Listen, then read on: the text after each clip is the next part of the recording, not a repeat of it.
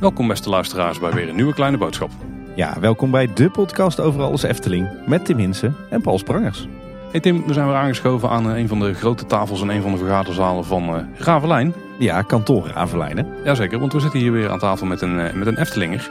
En uh, dit is iemand die heeft heel lang bij de Efteling al rondgelopen, zit er nog steeds. Ook een bekende naam voor ons, zeker voor iedereen die de Fata Morgana documentaire heeft gezien.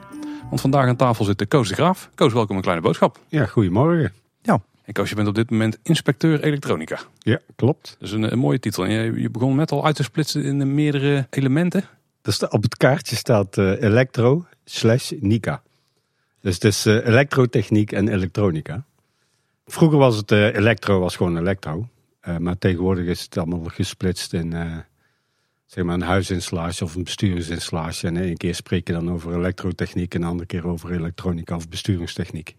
Dus de elektronica, dat is het besturingstechniek deel? Uh, ja, zo kun je wat zeggen. Ja. Dus elektro is eigenlijk uh, uh, gewoon huistuin- en keukentechniek. En als het echt interessant wordt, dan wordt het elektronica. Ja, dat klopt helemaal, behalve op de Efteling. Oké. Okay, nou, nou, dus uh, op de Efteling hebben we geen huis, huistuin- en keuken-elektrotechniek. Maar echt wel industriële elektrotechniek. Ik kan me voorstellen, ja. Daar mag je dadelijk alles over vertellen. Uh, Koos, als ik mijn administratie goed heb, dan werk jij uh, inmiddels vierenveertig jaar voor de Efteling. Nou, dat kan niet goed zijn, joh. Volgens mij, als ik kijk wie we allemaal al uh, voor de microfoon hebben gehad bij Kleine Boodschap, zowel mensen die nog bij de Efteling werken als oud-gedienden, uh, dan hebben we nog nooit iemand uh, uh, bij Kleine Boodschap gehad die al zo lang bij de Efteling werkt. Echt waar? Ja. Ja, nou, ik werk er al heel lang. Um, maar, maar voor mijn gevoel ben ik er nog langer. Ik kom hier uit de buurt, dus wij gingen hier altijd spelen. Dus uh, Efteling is gewoon uh, mijn thuis, zeg maar. Uh, ja. Kijk, dat gevoel herkennen we, maar dat zal bij jou uh, nog net uh, inderdaad wat, uh, eventjes wat, uh, wat heftiger zijn. Hey, voordat we de, in de materie duiken, zou je uh, jezelf eens kort uh, kunnen voorstellen? Wie ben je? Wat doe je? Ja, ik ben uh, Koos de Graaf. Ik ben nou uh, vijfenzestig plus, mag ik wel zeggen.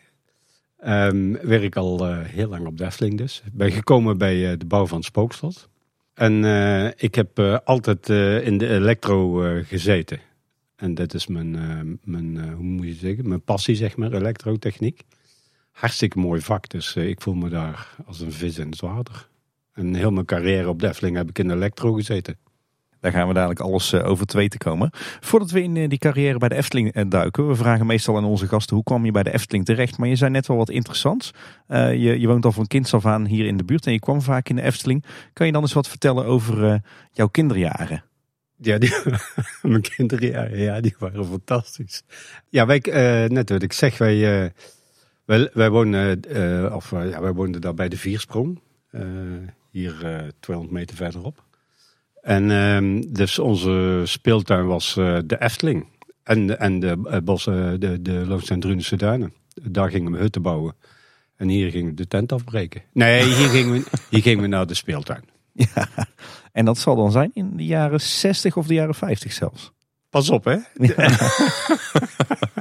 Laten we het houden over de jaren zestig ja, en zeventig.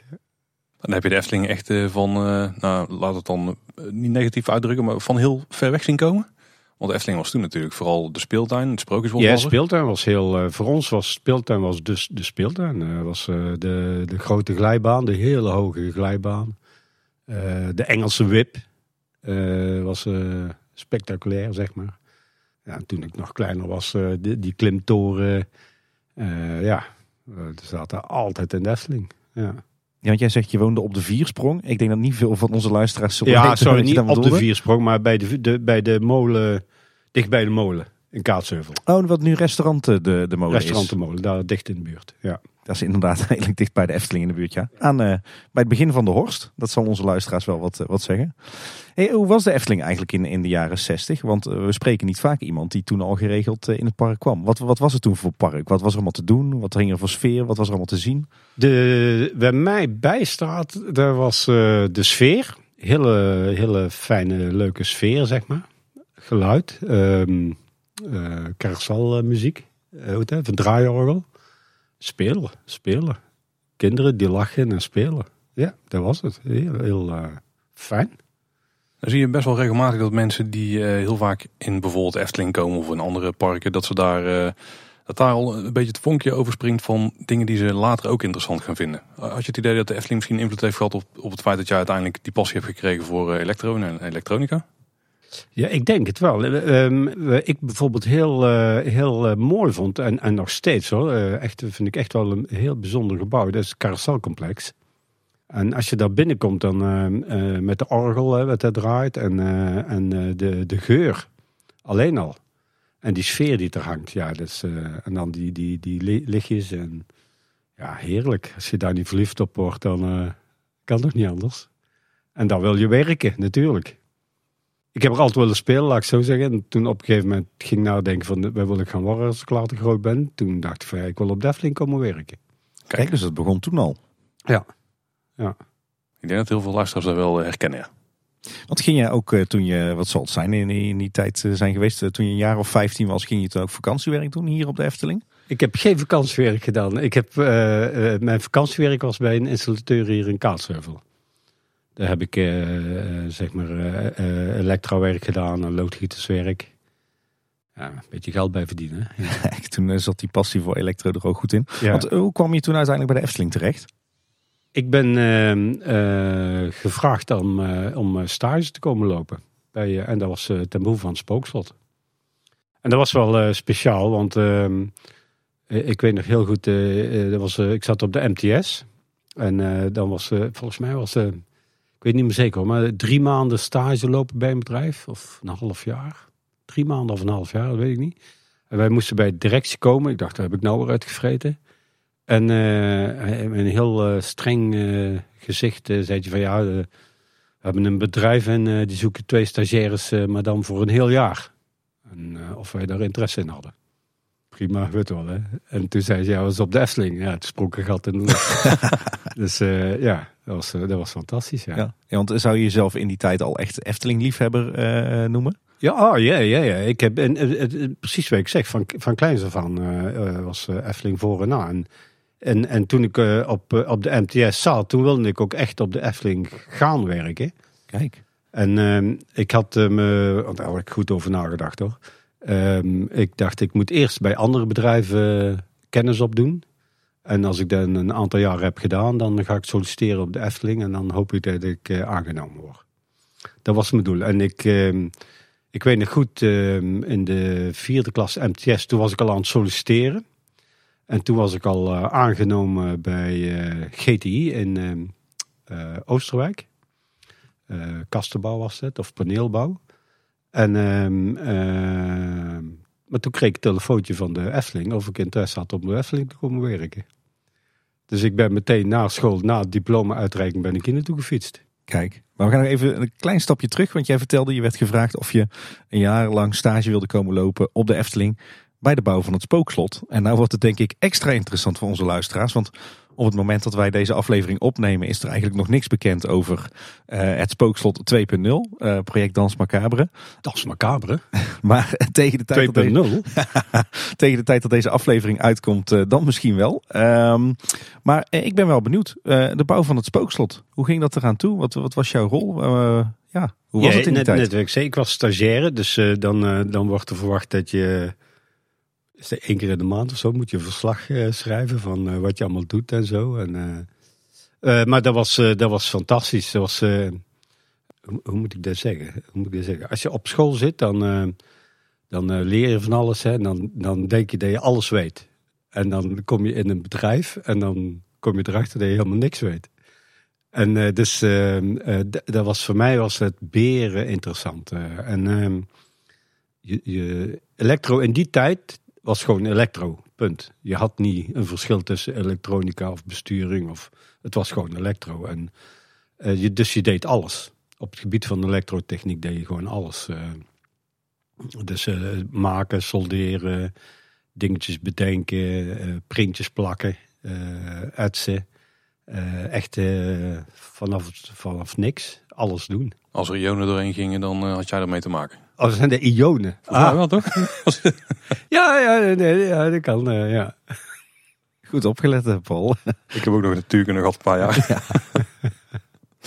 Maar um, de dingen waar je specifiek aan hebt gewerkt binnen het Spookslot, was dat gewoon echt alles wat daar dus met elektronica te maken had? Ja, dus uh, je had uh, het, uh, ik weet dan niet meer, wat het uh, was het bouwbedrijf, dus een bouwbedrijf uh, deed zeg maar de, de, de ruwbouw en... Uh, dat was Merks uit de Drunen. Ja, ja, ja. En, uh, uh, en wij deden dan de, de elektrotechniek. En uh, je had toen uh, een hele kleine groep elektromensen. Dat waren zeg maar, uh, ik denk, uh, uh, nee, dat denk ik niet, dat weet ik, vier mensen. Je had uh, zeg maar de echte elektromensen waren uh, Hans de Gooij en uh, Kees Grootswagers. Elektro-elektronica mensen, dat was uh, Dré Broeders en uh, Bert Zwaans. Ik zat uh, vooral bij, uh, bij Dré Broeders... Uh, op schoot, mag ik wel zeggen. Ook een bekende naam natuurlijk. En een bekend gezicht uit de, de Fata Morgana documentaire. Maar dit speelde natuurlijk nog een, een paar jaar vroeger. Uh, betekent dat jullie, uh, denk ik, bij het Spookslot ook al gepioneerd hebben met besturingstechniek? Ja, ja heel, uh, heel uh, veel. Um, uh, en ik weet eigenlijk niet beter als dat wij heel tijd gepioneerd hebben.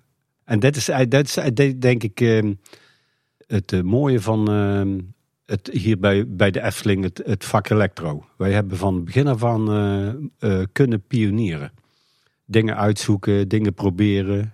Dingen mislukken dan natuurlijk. Maar daar kwamen wel heel mooie uh, dingetjes uit voort. Ja. Ja, sinds dat je bij de Efteling bent gaan werken... heb je vast en zeker achter de schermen gekeken... bij ook wat dingen die zijn opgeleverd voor het Spookslot. Bijvoorbeeld Indische waterlelies. Ja. Uh, weet je wat er nou echt uh, de nieuwigheden waren... die binnen zijn gebracht bij het Spookslot? Um, ja... Um... De elektronica deed zijn intrede, zeg maar. Dus uh, uh, uh, vroeger had je heel veel gewoon relaisbesturingen, als ik het zo mag zeggen. En, en nou kwamen echt uh, transistoren en, en I C's ook al uh, uh, kwamen naar, uh, hoe dat, te, te sprake. En ik weet nog dat we geëxperimenteerd hebben toen ook met die, uh, uh, voor de bekende onder ons, de N E N T... Uh, Uh, I C's, die, die, er waren die er waren zulke I C's van Philips, N E N dertig serie. Uh, dat waren en-of poortjes. En, en daar gingen we al mee experimenteren. Een I C is denk ik een integrated controller. Een integrated circuit, very good. Oh, ja. Bijna. Ik zat in de buurt. En ja. Tegenwoordig praat je over uh, misschien wel miljoenen transistoren die in een I C zitten verwerkt. En in die tijd misschien twee of drie, vier. Maar het voordeel daarvan was natuurlijk dat het, dat wat vroeger misschien een, een, een vrij groot stuk elektronica was. En ook vrij prijzig, heel klein kon zijn en veel goedkoper. Dus makkelijker toepasbaar, denk ja, ik. Ja. Ja. Maar ik ben bijvoorbeeld bij, uh, weet ik nog, uh, en, en dat was misschien een kantelpunt. Bij, uh, bij de, het Spook, ik weet niet of dat... Uh, we hadden een, een, een, een bestuurskast. Uh, de kanalen van de hoofdshow in bestuurd werden, zeg maar. En we hadden een besturingskast voor de voorshow en, en, en geluiden en, en noem maar op. En die ene kast was best wel high-tech. En die andere kast was nog met, er zaten bijvoorbeeld ook nog stapschakelaars in. Van een oude telefooncentraal, uh, uh, zeg maar, die stapschakelaars. En die werden gestuurd via een, een, een band om het synchroon te laten lopen. Maar dat was zeg maar zo'n, echt zo'n kantelpunt van ouderwetse hardware naar... integrated circuits. Ja, oké, okay, want dat is wel interessant. Want volgens mij als mensen nu naar, uh, als mensen nu bedenken van hoe ga je zo'n show aansturen, ja, dan zien mensen een tijdlijn voor zich waar je allemaal uh, dingen kunt aansturen op bepaalde plekken. Maar zo'n stappenschakelaar die draait gewoon rond. Die maakt continu contact met de. Die ja, net als mijn telefo- oude vooruit telefoon met die draaischijf, weet je wel. En dan hoor je tik, tik, tik, tik, tik. Ja. Nou, die, die, die, die, die stapschakelaar, daar tik, tik, tik, tik, tik. En iedere tik was een nieuwe verbinding, iedere waardoor iets anders gebeurde. En, en er zat een pakket van uh, uh, schakelaars achter, zeg maar. En bij iedere draai uh, waren er andere schakelaars die dan bediend werden. Ja, zo ging dat, jonkies. Ja, precies. Ja. Ja, ja, want ik denk als je nu een show moet, uh, moet uh, programmeren... dan is, zit de inspanning voornamelijk denk ik in de software. Hè? Dan is het gewoon een softwarepakketje, uh, uh, programmaatje openen ja. en uh, klopt maar wat in. Ja, nu heb je software, jongens. Ja. Maar, maar destijds, want ik hoorde jou net zeggen... jullie maakten ook echt nog zelf de printplaten en dergelijke. Dus alles was handwerk. Ja. Behalve die ene kast die uh, in het midden van de besturingskasten van het Spookslot stond. Die, die was gebouwd door uh, Brinkman de Germeraad. Dat was echt een hele speciale kast voor de hoofdshow. Uh, er waren volgens mij honderdtwintig kanalen of zo die gestuurd moesten worden. En die ging op een hele speciale techniek. En uh, dus dat, werd, dat was uitbesteed. Maar al die andere kasten hebben we allemaal zelf gemaakt. In dat geval is ieder kanaal is bijvoorbeeld een motortje wat wordt aangestuurd. Of een lamp, uh, of een set lampen die wordt ja. aangestuurd. Ja. Ja. Zo. En daar hebben jullie zelf niks meer aan hoeven te knutselen of fine-tunen aan die kast? Uh, aan die kast zelf niet, nee. nee. Wel alles wat eraan hangt natuurlijk. Ja, ja. ja tegenwoordig is het allemaal uh, een P L C'tje, een computertje. Uh, nee, dat zeg ik degenigrerend. Maar de, dat bedoel ik, uh, het is nou allemaal eenvoudiger, zeg maar. Als je wat je vroeger uh, met relais bestuurde, daar pak je nou een klein P L C'tje voor. En je programmeert dat. Dus dat is op zich heel eenvoudig. En, en wat je aan idee hebt van, ah, zo moet ik het maken, dat, dat typ je in. En dat werkt. Mag je voor onze luisteraars wel even uitleggen wat een P L C is? Een P L C is een programmeerbare logische controller. Dat werkt ook goed in Nederland. Ja, dat, ja, hè? ja, ja. Dus uh, dit is een, uh, een uh, computer waarin je um, op een bepaalde gestructureerde wijze uh, programmeertaal intypt. En zeg maar commando's kunt geven van, als ik die input heb, dan in, met die voorwaarden stuur ik die output. Heel simpel gezegd. En daarmee kunnen ze ook weer motortjes of lampen of geluid aansturen. Ja, yeah, yeah. Maar wij vroeger alleen maar aan, uit was. Is, is tegenwoordig kun je er van alles mee. En, en, en wordt er, uh, ja, het is echt wel de tijd van informatie, zeg maar. Dus er gaat data heen, data terug. Er wordt op gecontroleerd, er worden dingen verzameld. Uh, uh, er wordt wel van tevoren aangegeven dat iets niet meer goed is of zo, weet je wel. Dus het gaat allemaal wel, uh, ja, uh, heel, uh, heel veel. Ja. Ja. Maar nog even terug naar de tijd van het Spookslot. Je ja, zei we gaan al... terug naar de ja. tijd van het Spookslot. Jij zei al, uh, elektro, elektronica was toen heel breed. Betekent denk ik ook dat jij je ook bijvoorbeeld hebt bezig gehouden met licht en geluid. Licht en geluid, alles, ja. Alles. Maar in die tijd van het Spookslot was ik een kleine jongen, zeg maar. Dus ik wist niks. Ik keek mijn ogen uit wat er gebeurde en ik, ik mocht erin meespelen. Zo moet je dat zien, uh. En hoe was de sfeer destijds binnen dat project? Want we weten vanuit de, de Fata Morgana docu van de vijf zintuigen vrij goed hoe dat project tot stand is gekomen. Maar hoe was eigenlijk de, de sfeer en de werkwijze in het project Spookslot? Ja, je moet je bedenken, ik was toen een stagiair, dus ik kende het bedrijf niet. Ik, ik zat in een vrij kleine sfeer of bubbel waar ik in werkte toen. En, maar dat was fantastisch, dat was gewoon geweldig. Heel uh, gemoedelijk um, en heel fijn werk. En iedereen deed eigenlijk alles. Uh, ik weet wel uh, dat uh, Hans de Gooij een keer een uitspraak had gemaakt. Uh, dat hij zei dat hij een elektromonteur was, maar dat hij ba- ook bankwerker was. En, en uh, die heeft heel veel ook uh, mechanische dingen gedaan, zeg maar. Uh, dus dat, dat was een overloop. Uh, dat was niet zo... Was formeel had je wel de titel uh, elektromonteur, maar je deed eigenlijk alles. Heel leuke sfeer, echt een heel leuke sfeer, ja. Over de Fata Morgana wordt wel eens gezegd, dat was eigenlijk een uit de hand gelopen hobbyproject. Geldt dat voor het Spookslot ook? Ja, maar in mijn beleving was uh, het Spookslot was serieuzer. Of zo, omdat uh, de eerste attractie was zeg maar buiten Sprookjesbos. En uh, die ook de Efteling zelf, uh, ja, voor een groot gedeelte dan uh, de inhoud zelf bouwde. Dus dat was best wel serieus ook. Het moest allemaal goed gaan. Uh, maar het was wel een hele goede sfeer, ja. Moet denk ik ook wel, want het was, je zei net, het is pionieren geweest toen al. Ik denk dat jullie vooral de instelling hadden van, we, we denken dat we het kunnen, maar hoe we het doen, dat weten we niet. Dat moeten we ontdekken terwijl we bezig zijn. Ja, ja. Ik weet, ik weet nog, dit, voor ele- elektronica deden we heel veel uh, dingshalen uit de electuur. Sommige mensen nog wel bekend. Er stonden ze de schakelingetjes in en, uh, en daar gingen we mee experimenteren. En dan op een gegeven moment hadden we, hadden we iets voor elkaar, zeg maar. Ja, dat is mooi. Dat, dat is echt, mooi, ja, ja, dat zeker, echt ja. pionieren, ja. Misschien een vraag die bij heel veel luisteraars op de lippen brandt. Maar um, is het een wonder dat het Spookslot nog zo lang heeft gedraaid als dat het heeft gedraaid? Ja en nee. Ja en nee. um, hoe zal ik het zeggen? Nee, nee, eigenlijk niet. Vroeger werd er deugdelijk gebouwd. Dus er werd uh, gebouwd voor, uh, voor de eeuwigheid, laat ik het zo zeggen. Dus ook uh, elektrotechnisch werd er gewoon heel deugdelijk gebouwd. Daar ben ik uh, jaren later pas echt achter gekomen. Maar toen werd er echt al... Uh, Oh, duidelijk gebouwd. Duidelijk werk afgeleverd.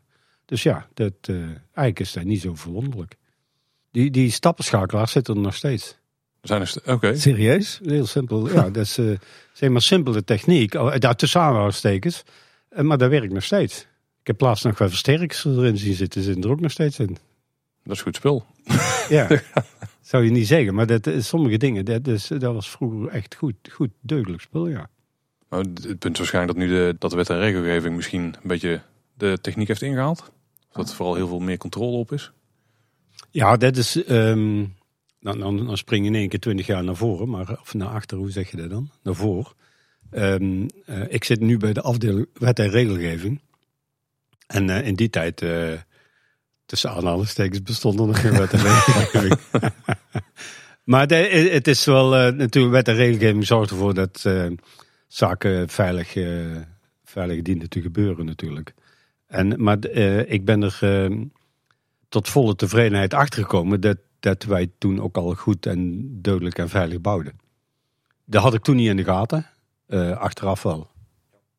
Hey, Spookslot was jouw stage. Daarna ging je denk ik weer, weer even weg bij de Efteling. Hè? Maar uh, vrij vlot daarna werd je benaderd om bij de Efteling te komen werken, yeah, in vaste dienst. Ja, ja. Dat was uh, hartstikke leuk. Ja, dat was een uh, geschenk, zeg maar. Ik, ik wilde dus altijd al op de Efteling werken. Ik dacht alleen, ik moet eerst, eerst ergens anders mijn, uh, mijn kennis opdoen, bij andere bedrijven werken. Ik had al helemaal uitgestippeld hoor. Ik wilde een jaar of vijf uh, ergens anders gaan werken. En dan wilde ik gaan solliciteren op de Efteling en dan hopen dat ik aangenomen werd. Maar ik kreeg een telefoontje of dat ik uh, wilde komen. Dus ik... Uh, Ik denk dat ik mijn stage goed gedaan heb. Ja. De stage was natuurlijk bij één project, denk ik. Ja, dat was uh, Spookslot, punt. Maar toen je in dienst kwam, toen zal het werk een stuk diverser zijn geworden. Omdat er ook meer kleine dingen in het park opgepikt moesten worden. Er stonden natuurlijk wel wat grote uh, projecten in de planning. Waar bestond je werk toen de tijd uit, toen je hier net begon? Um, dat was heel divers. Um, ik weet nog, een van mijn eerste klusjes was... Um, Iets met de verlichting uh, in een uh, bungalow van het Kraamvan. Oh ja, dat was ook nog een ding toen, ja. Ja, ja, ja. En daar was, uh, we, we deden alles van uh, uh, kerstverlichting opbouwen, uh, storingen uh, oplossen, uh, onderhoud, kip, eend, ezel, uh, allemaal dat soort dingetjes. Uh. Eigenlijk was je al die jaren gewoon allround elektromonteur, ja, dan? Ja, ja. Je ziet tegenwoordig wel een splitsing bij de Efteling in. Hè, een stukje uh, uh, zeg maar onderhoud en service, dus storing oplossen, een stukje onderhoud en de projecten. Maar volgens mij destijds was je als elektromonteur overal bij betrokken. Ja, ja. Dat, dat was, al die verschillen waren er allemaal nog niet. Als je, als je nou wel kijkt, uh, alleen al uh, op elektrotechnisch gebied, hoeveel verschillende functies dat er bestaan. Dat is, uh, dat is niet meer bij te houden. Dat, uh, iedereen, het is zeg maar uh, heel, heel gespecialiseerd geworden. Dus een, je hebt een P L C-programmeur, je hebt een uh, tekenaar, je hebt een uh, engineer en nog een engineer en een hardware-engineer, software-engineer, uh, enfin, noem maar op, uh, allerlei verschillende functies. Terwijl toen dat tijd deden jullie eigenlijk alles met een klein clubje zelf. Ja, en toen was er nog geen software, heel simpel gezegd. Had je ook geen software-engineer nodig, nee, natuurlijk. Nee. Nee, nee, nee. Dat scheelt, ja. Je deed ook al best wel veel met audio toen de tijd. Kun je daar zo'n dingen over vertellen? Ik heb uh, jaren in de studio gewerkt, zoals dat toen uh, heette. Ik weet nog, toen ik in de, in, uh, met de bouw van Spookslot hadden we een studio. Die was uh, zo groot als deze tafel. Dat okay. was de studio. Een dikke twee bij twee meter, maar ook niet veel ja, meer dan zoiets was het, denk ik. En, uh, en die, uh, die ruimte was bekleed met uh, zachtboord, dat die een beetje geluiddempend was. Maar moest je echt geluidsopnames maken, dan moest je dat in het weekend doen of, uh, of 's avonds wanneer iedereen weg was. Want anders had je allerlei geluiden uit de werkplaats of uit het park. Wat was dat, die studio? Uh, waar nou het Gauw Oude Museum is. Ja, oké, okay, dus in het uh, huidige Efteling Museum en dan uh, die deur door daar. Uh. Ja, ja, die dubbele deur door. En dan had je nog een andere deur en dat was de studio. Ja. Het Gauw Oude Museum was de, de werkplaats van de, de bankwerk, zeg maar, en de elektro. Dat is geen goede plek om een geluid naast op te nemen. Nee, als er iemand op het aanbeeld staat. Ja. Staan, uh, ja. Een geluidsstudio langs een smederij. Ja, zo, ja. Zie je, zo zie je ze niet. Maar uh, al vrij snel uh, uh, vanwege dat. En uh, uh, zijn er een, uh, achter de stoomcarousel toen een aantal uh, containers weggezet. En dat was de studio. En dat was een uh, werkplaats, een kantoor en, en de geluidsstudio. Uh, Dus in eerste instantie volgens mij waren er drie containers. En daar gebeurde eigenlijk alles wat te maken had met geluid in de Efteling?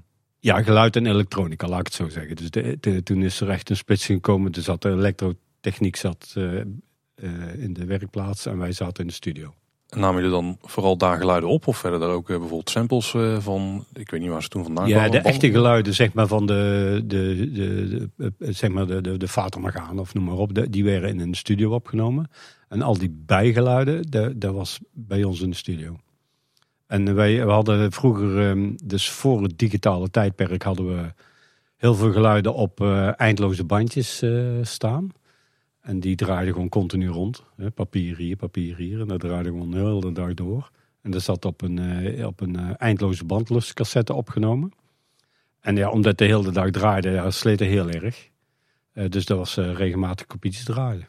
Ja, ja, zodat er altijd wel klaar lag om het meteen te vervangen. Ja, ja, zo'n, zo'n bandje brak dan, uh, stoosmotor, bandje weg, nieuw bandje erop, klaar. Ook iets makkelijker tegenwoordig. Ja, ja.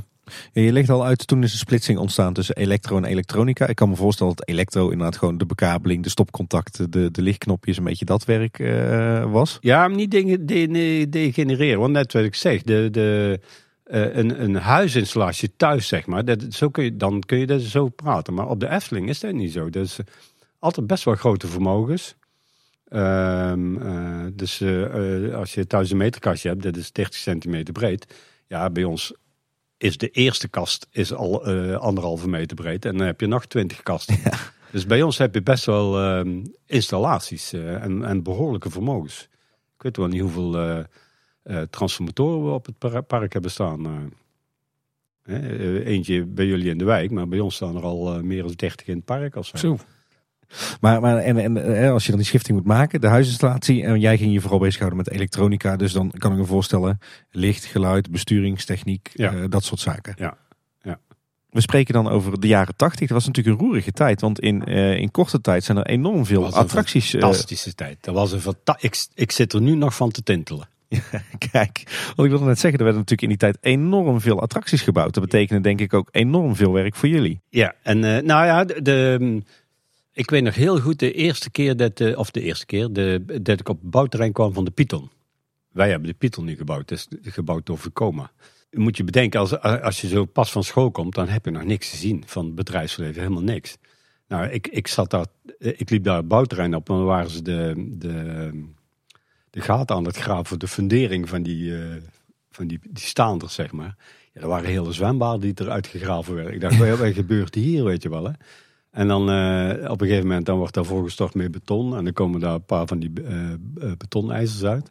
En dan wordt er zo'n, uh, zo'n poot opgezet. En dat past dan allemaal ook nog eens. Weet je wel. Dat is ongelooflijk. Alleen al die bouw van de Python. En, en zo'n Python was ook al een heel bijzondere bouw. Hè? Dat was de, uh, een dag van een, een van de eerste achtbanen. Uh, het westelijk, uh, westelijk Europa. Dus dat was uh, best wel uh, bijzonder.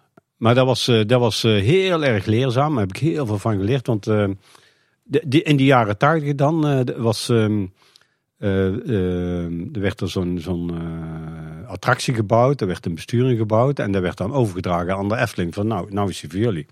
Dus als er een storing kwam, dan moest je daar als storingsmonteur naartoe. En dan moest je de zaak gaan oplossen. En dan moet je dus weten hoe die besturing werkt.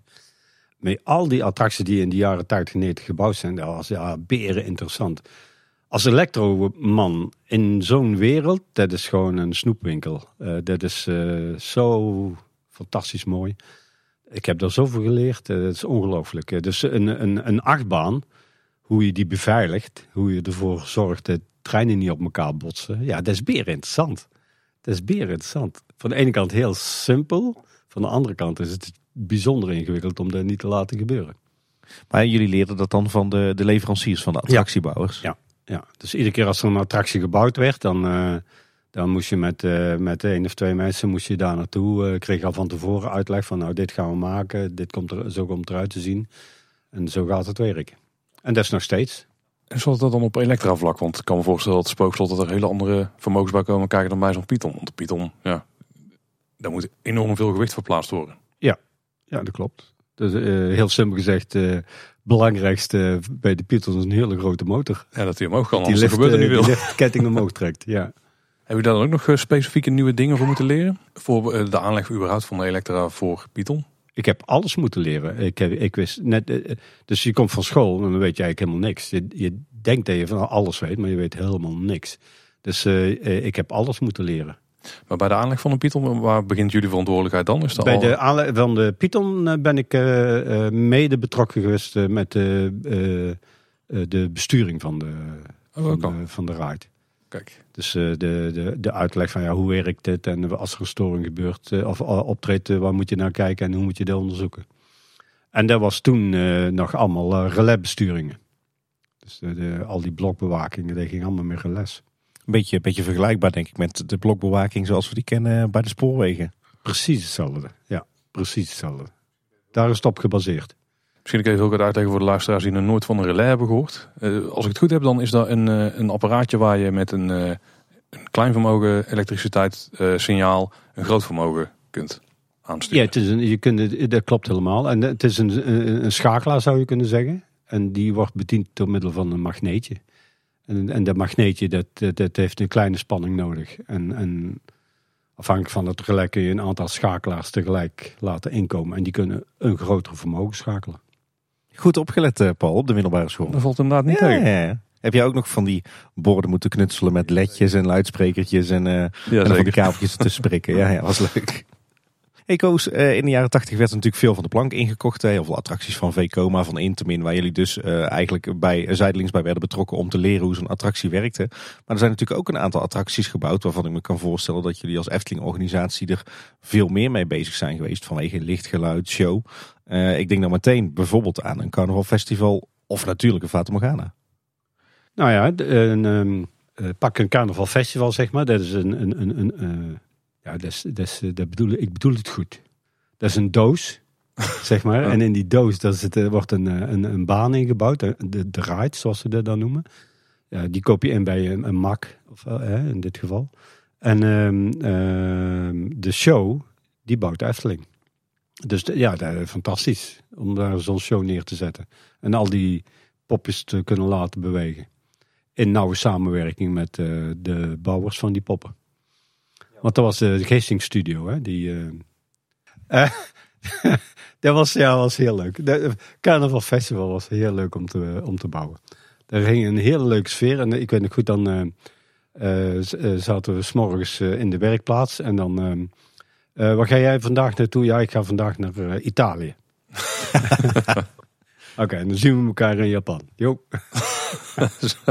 Ja, dat kan er, ja.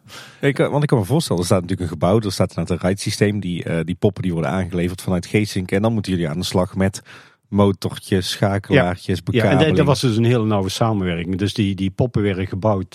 Er stonden een aantal containers uh, naast uh, het gebouw. Daar zaten die mensen die poppen te, te ja, boetseren, zal ik maar zeggen, met uh, papier-mâché. En wij bouwden de motortjes erin en de ventieltjes en uh, noem maar op. En we sturen het aan. En denk ik ook een uh, flinke dosis licht en geluid daar weer. En een flinke dosis licht en geluid, ja. Dus uh, als je nu... Uh, uh, of ja, er, er zijn een, uh, een stuk of uh, zes, zeven lichtkasten. Dus negentien inch uh, kasten, kleerkasten vol met uh, met verlichting om daar aan te sturen. En tegenwoordig is het allemaal anders, hè? Toen hè, praat ik over. Nu is het allemaal, uh, staan ook wel heel veel kasten, maar allemaal op een andere manier wordt dat bestuurd. Uh, veel, veel intelligenter. Ja, nu is het natuurlijk allemaal L E D. Dat was destijds nog niet. Ik kan me voorstellen dat toen nog tijd ook een beetje de, de dimmers erin uh, werden geïntroduceerd in de Efteling. Ja, met Spookslot al, hè? Kun je eens uitleggen wat een dimmer is? Een dimmer, dat is een knop langs de deur waar je binnenkomt. En dat, dat draai je aan en gaat licht harder en zachter branden. Dat is een dimmer. En, en die heb je in, in honderd verschillende uitvoeringen. En uh, ja, ja, de bekendste zijn thuis, die draai ik erop, zeg maar. Maar je hebt ook tipdimmers die je aanraakt. En dan, hoe lang je ze aanraakt, uh, harder en zachter gaat branden. En dan kun je dus ook elektronisch besturen. En dat zijn degenen die de Efteling natuurlijk gebruikt. Want dan een signaaltje die meldt, dim jij naar zoveel. Ja, yeah, dus we hebben dimmers die uh, zeg maar vast ingesteld uh, staan. Dus uh, we hebben, uh, op de Efteling heel belangrijk is, is, is het plaatje, zeg maar de sfeer. Dus er zijn um, uh, uh, mensen die zijn echt bezig om dat plaatje te, te creëren. Van uh, daar iets meer licht, daar iets donkerder. Diepte te creëren, uh, noem maar op. En um, uh, dat, dat gebeurt door uh, een, een, een, een, een, arme, een verlichtingsarmatuur op een vaste spanning aan te sluiten. Maar die moet dan iets harder of iets zachter branden. En dat gebeurt door een dimmer. Maar die staat dan vast ingesteld. Maar je hebt ook uh, lampen die moeten uh, uh, knipperen, zeg maar. Of hoe zeg je dat? Uh, langzaam opgaan uh, of langzaam uitgaan. En, en dat is een dimmer die dan gestuurd wordt. En dat is natuurlijk ook wat we bijvoorbeeld veel zien in, nou noem maar eens een attractie, Villa Volta. In alle attracties. In alle attracties zitten verschillende van dat soort uh, type dimmers. Ja, ja, want eigenlijk overal waar flakkerend licht wordt gesimuleerd, daar zit een, een berg. Ja, maar ook, ook een vaste verlichting is, is het ook achter een dimmer. Dus om, op tweehonderddertig volt, dan kies je, ik zal me heel, want hij is tegenwoordig is het allemaal in lumen wordt het uitgedrukt, maar zeg, heb je een lamp van honderd watt en die brandt uh, uh, zo sterk en ja, dan moet het iets minder hard of zo, weet je wel. En dan ja, gaat je via een dimmer, wordt je iets gedimd. Ik kan me voorstellen dat de audio bij Carnaval Festival ook nog wel een, een uitdaging was. Want dan hadden jullie natuurlijk heel veel verschillende muziekstukken, maar die moesten wel allemaal synchroon lopen. Ja, dat is studiowerk, hè. Dat ging dus echt, uh, in de, werd in de studio gemaakt. Uh, dat was een, uh, een achtsporenband. Een uh, aparte bandrecorder uh, draaide daar. En, uh, ook in een loop. Een eindloze bandlus. En dat was een, een grote bak, een Otari uh, bandrecorder. Een studiomachine, zeg maar. En daar zat zo'n dikke band... Uh, geluidsband op. Nou, zeg maar acht kanalen. Eentje was een spulspoor. En dan uh, had je op die acht kanalen... Dus uh, de, de ritme was een, is in heel het gebouw hetzelfde. Uh, uh, maar dan uh, had je in de, in de Hollandse scène... had je meer trommels. En in, uh, in Frankrijk had je meer accordeon. En uh, in uh, Italië had je weer een ander geluidje. En uh, in uh, Japan die gong. En noem maar op. Uh, dus uh, je had wel dus verschillende sferen in heel de show... Maar het liep uh, gewoon synchroon met elkaar, omdat het op één band stond. En dat was een eindloze ba- eindloos band. Dat was ook een grote kast. En uh, die band liep gewoon los in die kast. En die werd weer omhoog getrokken door die bandrecorder. Maar wij aan de hand van die, dat pulsspoor maakten wij dan de bewegingen. Zodat die ook in de maat van de muziek meegingen. Ja, ja. ja. Je zei net dat je voor de andere banden moesten jullie kopietjes maken. Maar dit was zo'n specialistische bandrecorder. Hadden ja, jullie dan... dit is wel, ja, dat is ook zo'nzelfde recorder in de studio... om kopieën te kunnen maken. Zo, ja. Dat is een flinke investering voor... Uh, ja, voor zoiets. Zo'n klein parkje. Ja. ja. Maar dat is, dat is eigenlijk wel uh, dat is eigenlijk wat ik bedoel. Dus uh, dat soort dingen, dat ge- en dat gebeurt nu nog wel steeds op de Efteling. Omdat ja, die toepassingen zijn allemaal zo speciaal. Daar heb je dus speciale apparatuur voor nodig om dat te laten werken. En daar maak je dan kennis mee als elektroman. En dat is, dat is, dat is het mooie ervan. Het superdiverse van de Efteling. Ja. ja. Ik denk als wij alleen maar achtbanen zouden bouwen... en alleen maar in achtbanenbesturing zouden zitten... als ik al lang ergens anders ga werken. Nee, nee. Zei hij na vierenveertig trouwdienstjaren. nee. nee, maar dus ik denk de, die diversiteit... Uh, iedere keer weer die nieuwe, totale nieuwe uitdagingen... weet je waar wij voor komt te staan. Ja, dat is peren interessant, man. Uh, Wat ik nog wel benieuwd naar ben is naar hoe het geluid toen tot stand kwam. Uh, want uh, jullie zei al, of je zei al, ons werk was heel divers. Je werkte in de studio, maar had je dan ook nog invloed op de geluiden die in de attracties toegepast werden? Ik weet, uh, ik weet nog wel heel goed, uh, bij de, in de Fata is heel veel... Uh, dus die, al die invulgeluiden, zeg maar, die heb ik... Uh, toen zat ik in de studio en die heb ik allemaal gemaakt toen. Maar dat doe je wel in opdracht, hè. Dus, uh, ja, hoe moet ik dat zeggen... Uh, tandartscène, dan moet iemand uh, zijn tand getrokken worden. Ja, dat doet pijn. Dus uh, in, in dit geval een Peter van Ostade, die zegt dan van... Uh, ja, hij moet wel gillen. Ja, oké, okay, dan uh, ga maar gillen. dus dan, uh, net zie je, dan krijgt iemand de telefoon... Uh, of een uh, microfoon onder zijn neus gedrukt en dan ga maar gillen. En dan, uh, ja, nee, die gillen is te hard. Nee, is niet goed. Uh, moet anders. Of, uh, en dan, uh, heb, je, heb je zo nog twintig wat... keer, dan uh, is, staat er zo'n gil goed op. Ja. Heb je zo nog wat voorbeelden van die bijgeluiden die je toen altijd voor de Fata allemaal hebt opgenomen? Ja, ik, al die bijgeluiden heb ik toen opgenomen. Waar, waar, ik, waar ik heel leuk vond, en dat kan ik me nog heel goed herinneren, was... Uh, je had dan een... Uh, je moest geluiden... Uh, er moest een geluid komen. De tovenaar. Als hij met zijn staf, uh, dan zegt hij... Tsk, tsk, tsk, tsk. Ja, gaat dat maar maken, weet je wel. Hè? Dus uh, uh, had ik een, van een plaat had ik een, um, een, uh, een geluid van een wegschietende pijl. Die had ik uh, omgedraaid en die uh, in een echo-machine door laten lopen. En ik weet nog wel, uh, uh, die moest, uh, die, die, dat was een lang gerekt geluid en dat moest veel korter. Dus die had ik uh, opgenomen, dat was een hele bandlus geworden. Had ik, hier was de recorder, de bandrecorder.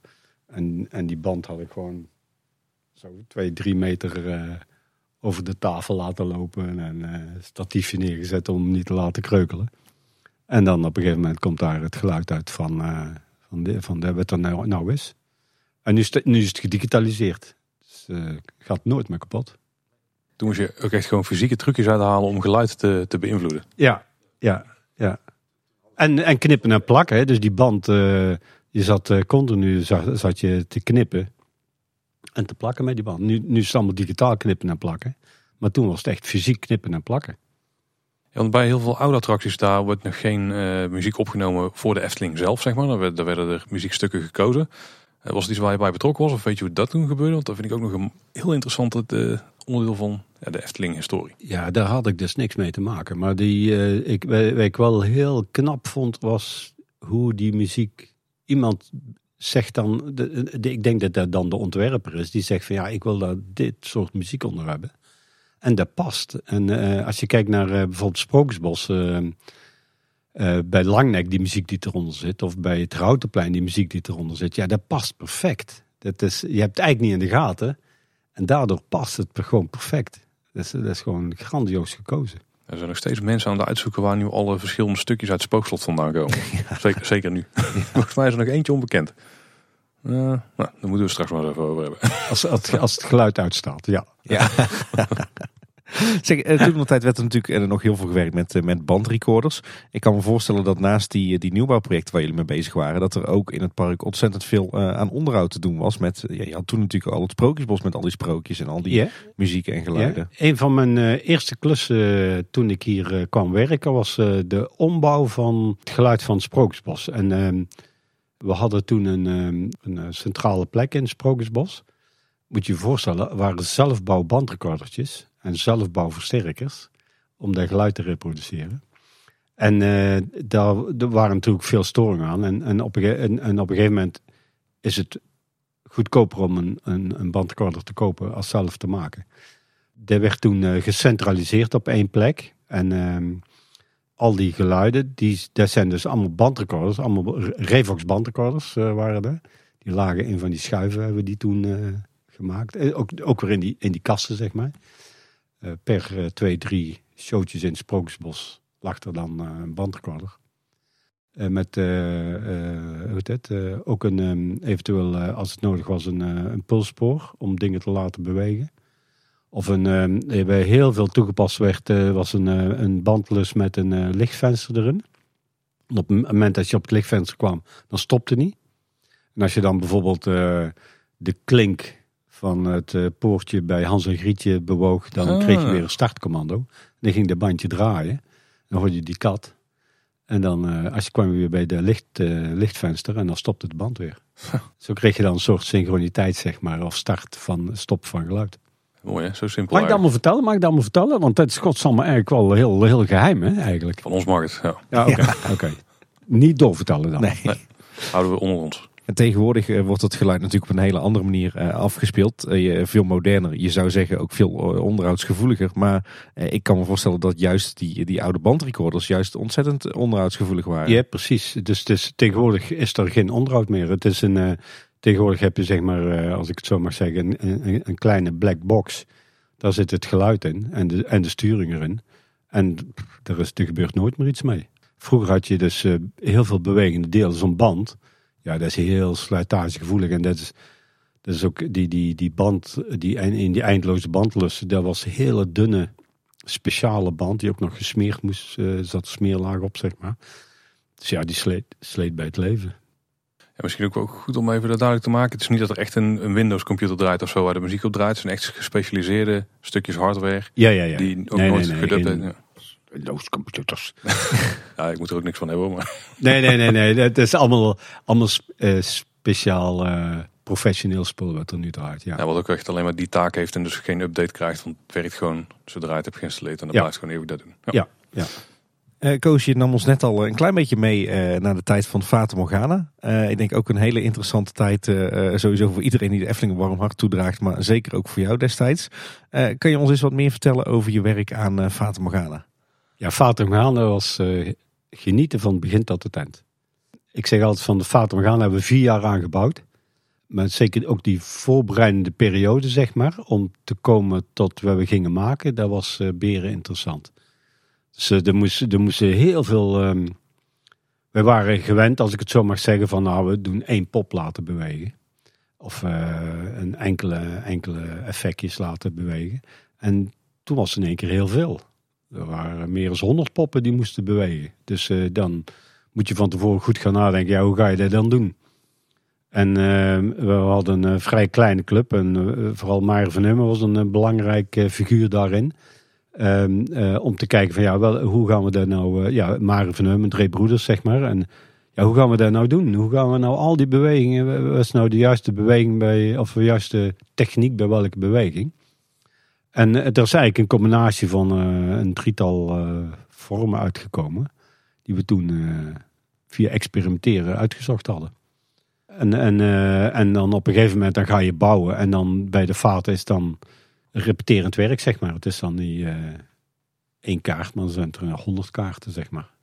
Niet één bandrecorder, maar dertig bandrecorders. Ja, want wat voor techniek heb je toen allemaal toegepast voor, uh, om de Fata Morgana tot leven te wekken? Er zijn verschillende technieken natuurlijk.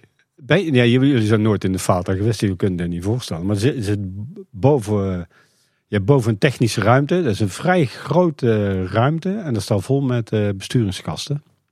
Hoeveel kasten zijn er? Uh, ik weet, die ene kast er staat op negenentwintig en dertig. Dus er staan, er staan nogal wat kasten staan er. Besturingskasten. Een uh, groot aantal is echt uh, die dimmerkasten, zeg maar, waar verlichting in zit.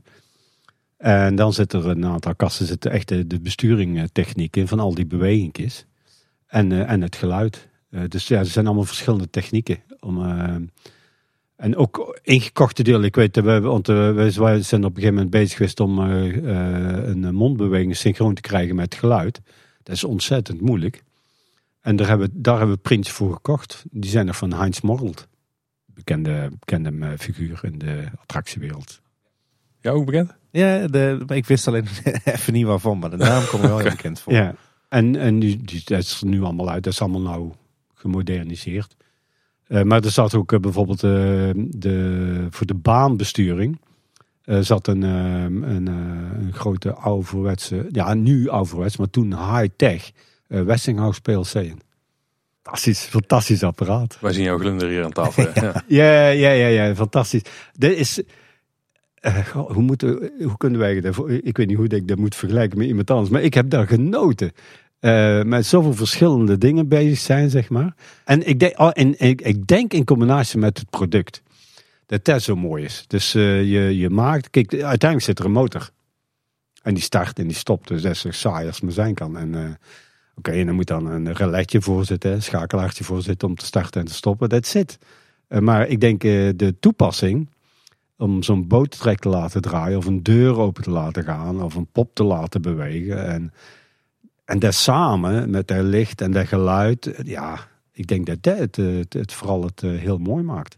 Ik kan me voorstellen dat die besturingstechniek van de Fata Morgana... dat het nog best wel een uitdaging was... om alles te programmeren... dat het allemaal op het juiste moment startte en stopte... en synchroon liep aan elkaar. Ja, d- ja, ja, dat was zeker een uitdaging. En, en, en ook wel spannend. En... en ik verbaas me iedere keer dat dat lukt. Dus niet alleen bij de Fata, maar bij al die attracties. Iedere keer lukt het het wel. Hè? En, dat, en, en soms dan weet je gewoon helemaal niet waar je instapt. En dan heb je wel misschien een grof idee. Oh, we moeten die richting op.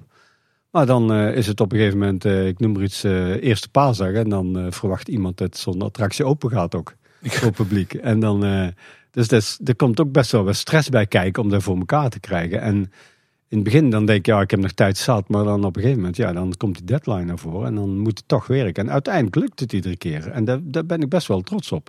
Ik, uh, een recente quote van René Merkelbach, die nu heel veel van de muziek voor de Efteling schrijft. Die was, uh, als ik aan een nieuw project begin, dan weet ik van tevoren nooit hoe ik het moet gaan doen. En als ik dan uiteindelijk toch uh, heb gedaan, dan weet ik echt niet hoe ik het ooit heb kunnen doen. Nou, nou precies, dat is het. Ja, dat is het. En dat is mee, mee al, die, al die dingen. Dus ook... Ik, ik denk dat iedere vakman op de Efteling daar heeft van, uh, we beginnen eraan, oh, dat is een uitdaging, dat is mooi. Maar hoe moeten we in hemelsnaam, uh, hoe moeten we daar aanvliegen, weet je wel. Hè? En uiteindelijk is het klaar. Het is in de loop der jaren denk ik wel steeds meer naartoe gegaan dat heel veel van die details vooraf worden uitgedacht. En heel veel van die technieken echt nog zonder het gewoon te proberen worden uitgedacht op een computer of... Nee, ik denk, ik denk dat er niet zoveel, denk ik hoor, dat weet ik niet zeker, maar dat er niet zoveel verschil in zit nu en, en vroeger. Dus... Uh, Je had, vroeg, je had vroeger ook bekende technieken. Je wist hoe een relais werkte. En je wist hoe een transistor werkte.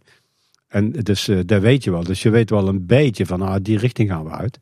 Maar dan uh, blijkt het vermogen in één keer heel groot te zijn. Of zo. Ja, hoe ga je dat dan aanpakken? Of het is heel veel. Ja, hoe ga je dat dan aanpakken? En als dat bij elkaar komt, hoeveel vermogen heb je dan bij elkaar opgeteld? En uh, kunnen we dat dan wel leveren? En dus er zijn, iedere keer zijn er uitdagingen van... ja, je weet wel ongeveer, hè, je hebt een relais, je hebt twee relais, je hebt honderd relais. Uh, en, uh, maar en, ja, op een gegeven moment komt het wel bij elkaar natuurlijk. Dat is denk ik wel die uitdaging. En, en, en iedere keer worden er gaandeweg ook nieuwe technieken ontwikkeld, hè? En bij de installatie van de Fata Morgana, we hebben een centrale aanstuurlocatie. Met, er staan al die kasten, nou waarschijnlijk een stuk of dertig of misschien wel meer, uh, hebben we net bedacht. Um, maar zitten er dan ook nog op punten in de attractie nog verschillende aanstuurplekken, zeg maar? Omdat de afstanden die overbrugd moeten worden met... Ja, ja, ik denk, ik denk dat, uh, dus um, even heel zwart-wit gezegd, de, de, de Fata Morgana was zeg maar...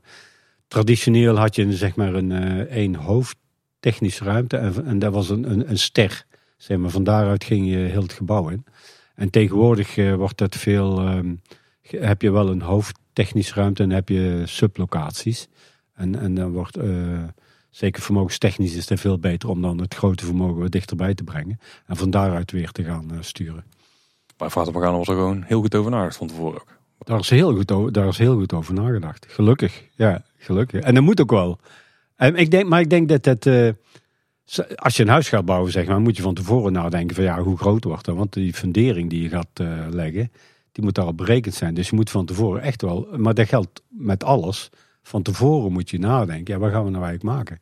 En tegenwoordig ook, dan wordt er veel aan berekend en getekend en weer opnieuw en weer opnieuw. En dan op een gegeven moment, dan is het definitief. Maar het begint met een ideetje, met niks in, in je hoofd iets. En hoe vroeg in het proces worden dan de mensen van Elektra al betrokken bij het project? Is dat al heel vroeg? Ja, yeah, yeah, dus uh, uh, gelukkig. Uh, dus um, uh, als ik nu kijk naar, naar uh, waar wij nu zitten, waar we al uh, behoorlijk vroeg in het... Uh, we hebben nou allemaal... fases is een project opgedeeld, zeg maar. En uh, we waren al redelijk vroeg uh, betrokken bij het aanleveren van een pakket van eisen. Van let hierop, let daarop. En dan uh, gaandeweg het proces, zeg maar, of het project, zitten we, uh, uh, uh, hebben we vaste momenten waar we in meelopen. Als ik nou kijk naar m- nu elektrotechniek, dan, dan word je echt al met, met, uh, met het ontwerp meegenomen. Uh, wat er komt. Dus ik heb nu al een beeld... Wat, wat, er, wat er gaat komen en waar ik naar kan kijken. Ja, want ik kan me voorstellen dat degene die het gebouw ontwerpt... dat, dat, dat die niet zelf gaat verzinnen van er moet een besturingsruimte komen die zo groot is. Dat zijn dingen waar jullie dan in moeten blijven. Ja, dus de, bij zo'n, zo'n, zo'n... We hebben nu een afdeling project en daar zitten met engineers... en die zeggen, ja, let op, we hebben wel een besturingsruimte nodig. En die moeten dus, als er nog niks is, al bedenken van... ja, maar je moet toch al wel eens vier bij acht meter zijn of zo. Want die moeten alle ruimte gaan claimen. Dus die moeten al, een, uh, al van tevoren een idee hebben van ja, ik heb wel zoveel kasten nodig. Of uh, en, uh, tegenwoordig heb je ook met noodverlichting en, en brandmeldcentrales en noem maar op. En dat moet er allemaal in kunnen. Dus uh, je moet best wel van tevoren al heel goed gaan nadenken van uh, een idee hebben van ja, waar, waar gaat erin komen? En dan moet je het pas gaan uitwerken. Dus uh, ja, dat is best wel spannend. En nog even terug naar de tijd van de Fata Morgana. We gaan weer terug. We ja. gaan weer terug naar de ja. Fata Morgana. Zo pakken we altijd terug inderdaad. Um, uh, jullie bouwden dus de, de besturingstechniek en de audio en de verlichting. Al die techniek die nodig was. Uh, maar op een gegeven moment dan, dan ga je richting oplevering. En dan moet er ook geprogrammeerd worden. Ik kan me voorstellen bij zo'n show als Fata Morgana. Dat het ook echt nog een helskarwei is om het allemaal goed te programmeren. Ja, maar dat was wel mooi. Dat is goed gelukt, hè? Ja, zeker. zeker maar, ja. Neem ons eens mee. Uh, de, uh, je moet je voorstellen dat het veel is, zeg maar. He, dus maar, maar het begint met een, een simpele beweging. Of, of met één pop, zeg maar. Of met één scène. Dus, uh, en, en, en dat wordt herhaald, zeg maar. Dus het, het principe is hetzelfde wat iedere keer herhaald wordt. We hadden een, uh, in eigen huis een, um, een, um, een besturingssysteem ontwikkeld.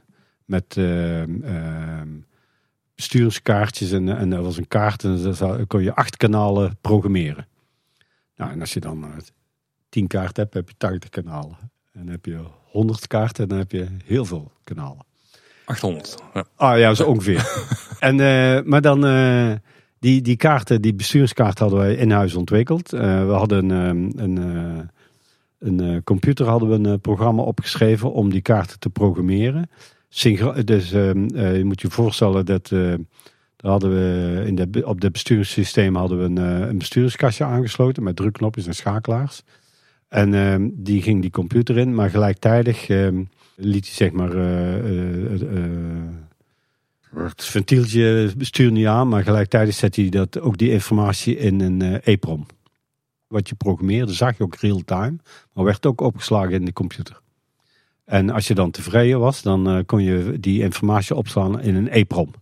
En een EEPROM is een, uh, een, uh, een geheugenchip uh, uh, waar je informatie op vast kunt leggen. Dus uh, op het moment dat ze dan uh, klaar waren en het was uh, goed, dan werd het uh, vastgelegd in die EPROM. Die EPROM ging in die besturingskaart. Uh, de besturingskaart ging in de kast en het was klaar.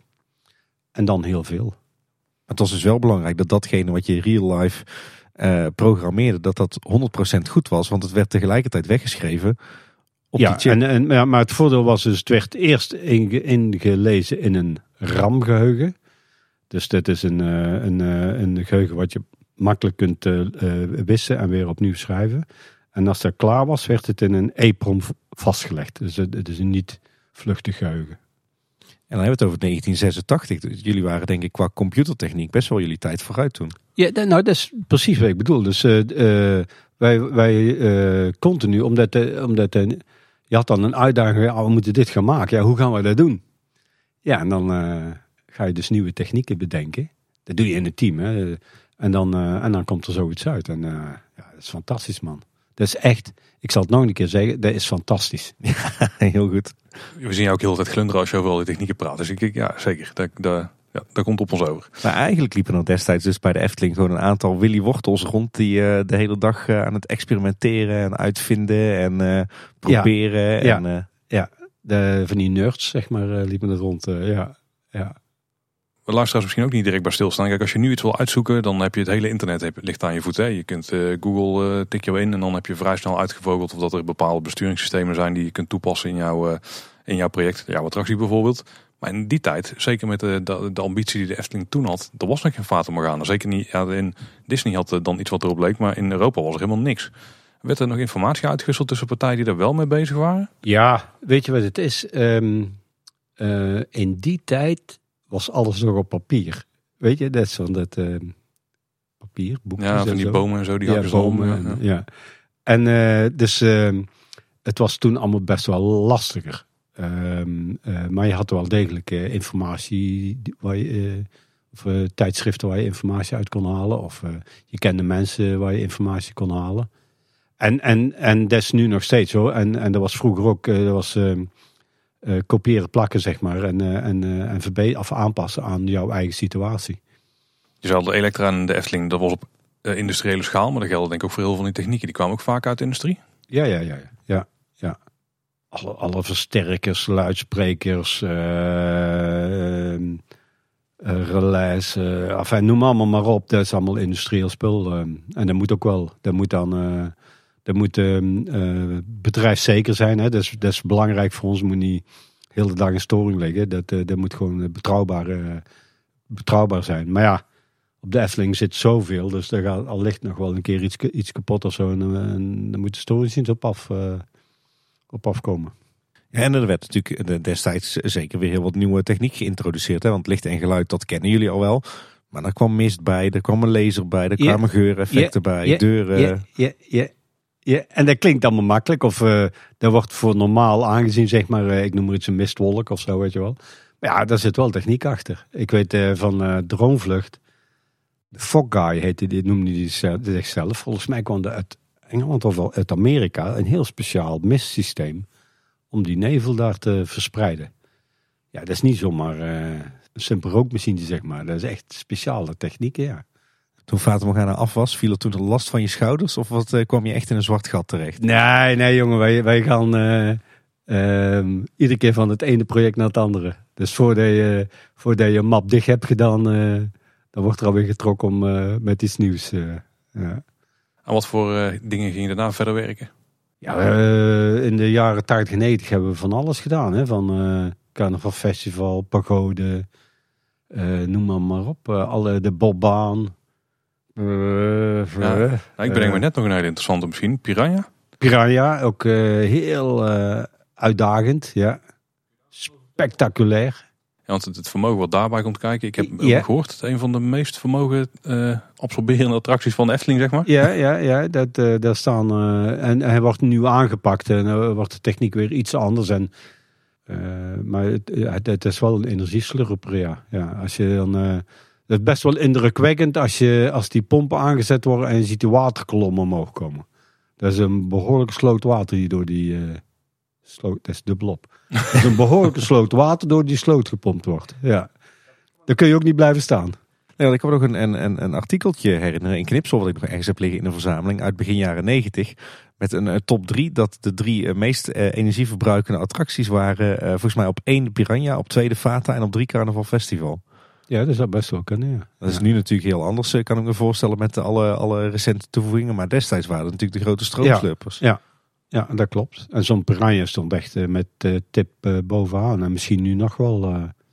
Dat is echt een uh, vermogensslurper, ja, ja. Ik kan me daar dus niks bij voorstellen, want we hebben tegenwoordig allemaal uh, veel elektrische auto's. Die hebben ook dikke kabels, maar heb je dan bij Piranha met nog meer vermogen echt enorm dikke kabels ja. of zo? Ja. ja. Kun je uitleggen hoe groot of wat ik ben? Ja, zo dus? dik. Dat is echt een centimeter of vier wat ik hier zo... Het vermogen voor de Piranha wordt uh, geleverd door twee grote transformatoren. Twee? Oké. Okay. Twee. Dus dat, daar gaat heel veel vermogen doorheen, ja. Ja. Het zijn in ieder geval geen elektriciteitskabels die je even gauw in een P V C-buisje schuift. Nee, nee, zeker niet. Nee, dat zijn echt uh, dikke joekels. Um, en uh, dat wordt wel gesplitst in, in, in, in, uh, naar vier hoofdpompen toe, zeg maar. Maar je hebt ook nog uh, watervallen. Er zijn ook nog flinke pompen. Golfslagmachines, uh, draaischijven, liften.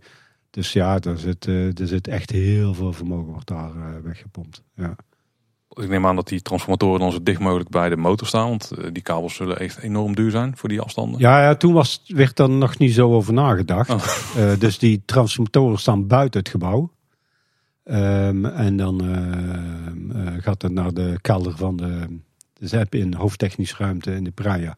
In, in, in de kelder. En daar staan die besturingskasten. Want zijn er dan beslissingen die bijvoorbeeld de leverancier neemt, Intamin in dit geval? Of zijn er ook dingen waar jullie dan bij betrokken zijn? Ja, dat gaat dan samen. Hè? Dus uh, de leverancier zegt, ik heb zoveel vermogen nodig. En dan de Efteling zegt, oké, okay, uh, hoe gaan we dat doen? En dat doe je dan in dit geval samen met, uh, ja, vroeger met de Enexis en nu met Verdura. Dus de, de, de, de, die, die transformatoren zitten op hoogspanning, zeg maar. Nou, daar zijn wij niet bevoegd om aan te werken. Dus dat gaat samen met Verdura. En dan bepaal je van, oké, okay, we hebben dit vermogen nodig. En, want dan zegt de leverancier. En dan zegt een uh, Verdura of een Nexus, zegt dan, nou, kunnen we het beste daar neerzetten. Tegenwoordig is, wordt er anders over gedacht. Hè? Want vroeger was uh, energiezuinigheid, dat uh, was geen issue. En nu wordt er gekeken, ja, hoe, uh, hoe, dus, dus, hoe kunnen we daar verstandig mee omgaan? Dus nu wordt er anders naar gekeken. Maar vroeger was dat niet zo. Dan werd de kabel gewoon dikker. Ja. Ja. Hey Koos, ik kan me voorstellen dat het het volgende grote uitdagende project voor jou uh, Droomvlucht was. Ja, daar, daar ben ik dus grijs en kaal van geworden. Okay. Ik was vroeger een hele knappe jongen. En ja, nu is dit wat je ziet. Nou, nog steeds toch? En dan bedoel je denk ik vooral de aansturingsproblemen die daar waren? Nou nee, de, de Droomvlucht was een heel... Dat is ook, uh, alle attracties hebben weer hun eigen kenmerkende speciale dingetjes. Maar Droomvlucht was ook heel speciaal. Ik, ik, weet nog wel, ik weet nog heel goed dat we weer op een gegeven moment uh, uh, geroepen naar het kantoor van uh, Tom van de Ven. En die zei, we gaan een droom, een, een, een droom maken. Ja, zo'n ontwerper, ik weet niet of dat nou nog is, maar die praat heel uh, wollig, zeg maar, over zeggen. Hè? En dan als techneut, wij, wij zijn gewoon uh, eentjes en nulletjes. Hè? Het is of zwart of wit. Het kan niet uh, een, een zacht dekentje zijn of zo, weet je wel. Uh, nou, wat wordt daar nou weer mee bedoeld? Dus uh, uh, dat was wel heel, uh, heel mooi. En, uh, maar op een gegeven moment uh, uh, uh, uh, wordt hij concreter. En dan uh, met een aantal mensen ga je dan uh, nadenken van oké, okay, wat gaan we dan maken? Al in een vroeg stadium. En, en daar da, da was ook al uh, dat, dat we het uh, principe hadden van één hoofdtechnisch ruimte met uh, een uh, satellietruimte, zeg maar. Vanuit die satellietruimtes nog dichterbij poppen weer kleinere besturingskastjes. Dus uh, uh, best wel, mag ik wel zeggen, goed over nagedacht. Uh, en die show, die stond uh, binnen de, de gestelde tijd. Was uh, heel de attractie uh, showtechnisch klaar. Want de voertuigen deden het niet. En dat was wel, uh, dat was wel heel apart. Uh, dat was, uh, denk ik, het ergste wat ik ooit meegemaakt heb. Um, er door iedereen zo hard aan gewerkt, hè, aan... Uh, Aan zo'n uh, uh, netwerk zegt van dat is best wel spannend. Er zit een deadline op en iedereen werkt daar naartoe. Hè. Dus er worden overuren gedraaid en er wordt hard gewerkt om het voor elkaar te krijgen. En dan op een gegeven moment wordt gezegd, ja, het werkt niet. En wij nou? Ja, weten we niet. En dat was wel uh, heel bijzonder. Hoor. Toen zijn we een heel apart traject ingegaan, zeg maar, met uh, dus de, de leverancier die, die uh, de, de ride leverde, zeg maar, de baan leverde met die voertuigen, die... Uh, die ging failliet en die, die kon het niet maken. En uh, toen is er heel hard gezocht naar een andere leverancier. En die moest aan de gang met informatie die, die, die over was. Maar dat was ook maar, bleek achteraf, halve bak informatie. Dus die kreeg het ook niet voor elkaar. En toen uiteindelijk is dat een, een samenwerking met A I G en Stork is dat opgepakt. En hebben, hebben die het voor elkaar gekregen. Met een hele bijzondere persoon erbij, Paul Newell uit Engeland. En die uh, uh, dat is toen uiteindelijk gaan werken.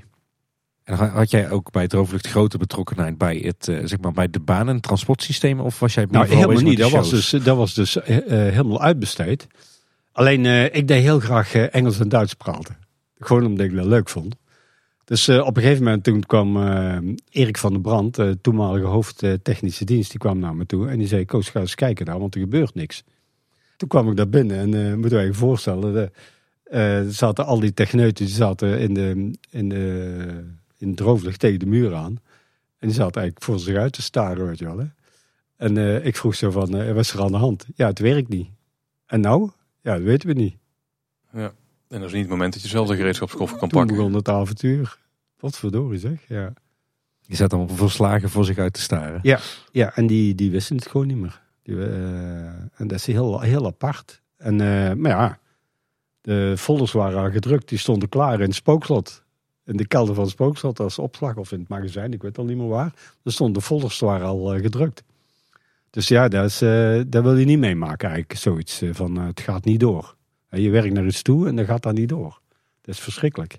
Ja, en je kunt er zelf dus niet direct aan gaan sleutelen. Wat in het verleden waarschijnlijk altijd de oplossing was geweest. Want, ja. Nee, als het makkelijk was dan... Uh, want de, de, de, de, de, de besturing van de ride in Droomvlucht... dat is toch wel een hele speciale besturing hoor. Um, om zo'n voertuig over zo'n baan te sturen. Hè, de achtentwintig van die voertuigen over zo'n baan. En die mogen niet botsen. En het moet omhoog en omlaag. En het moet hard en zacht.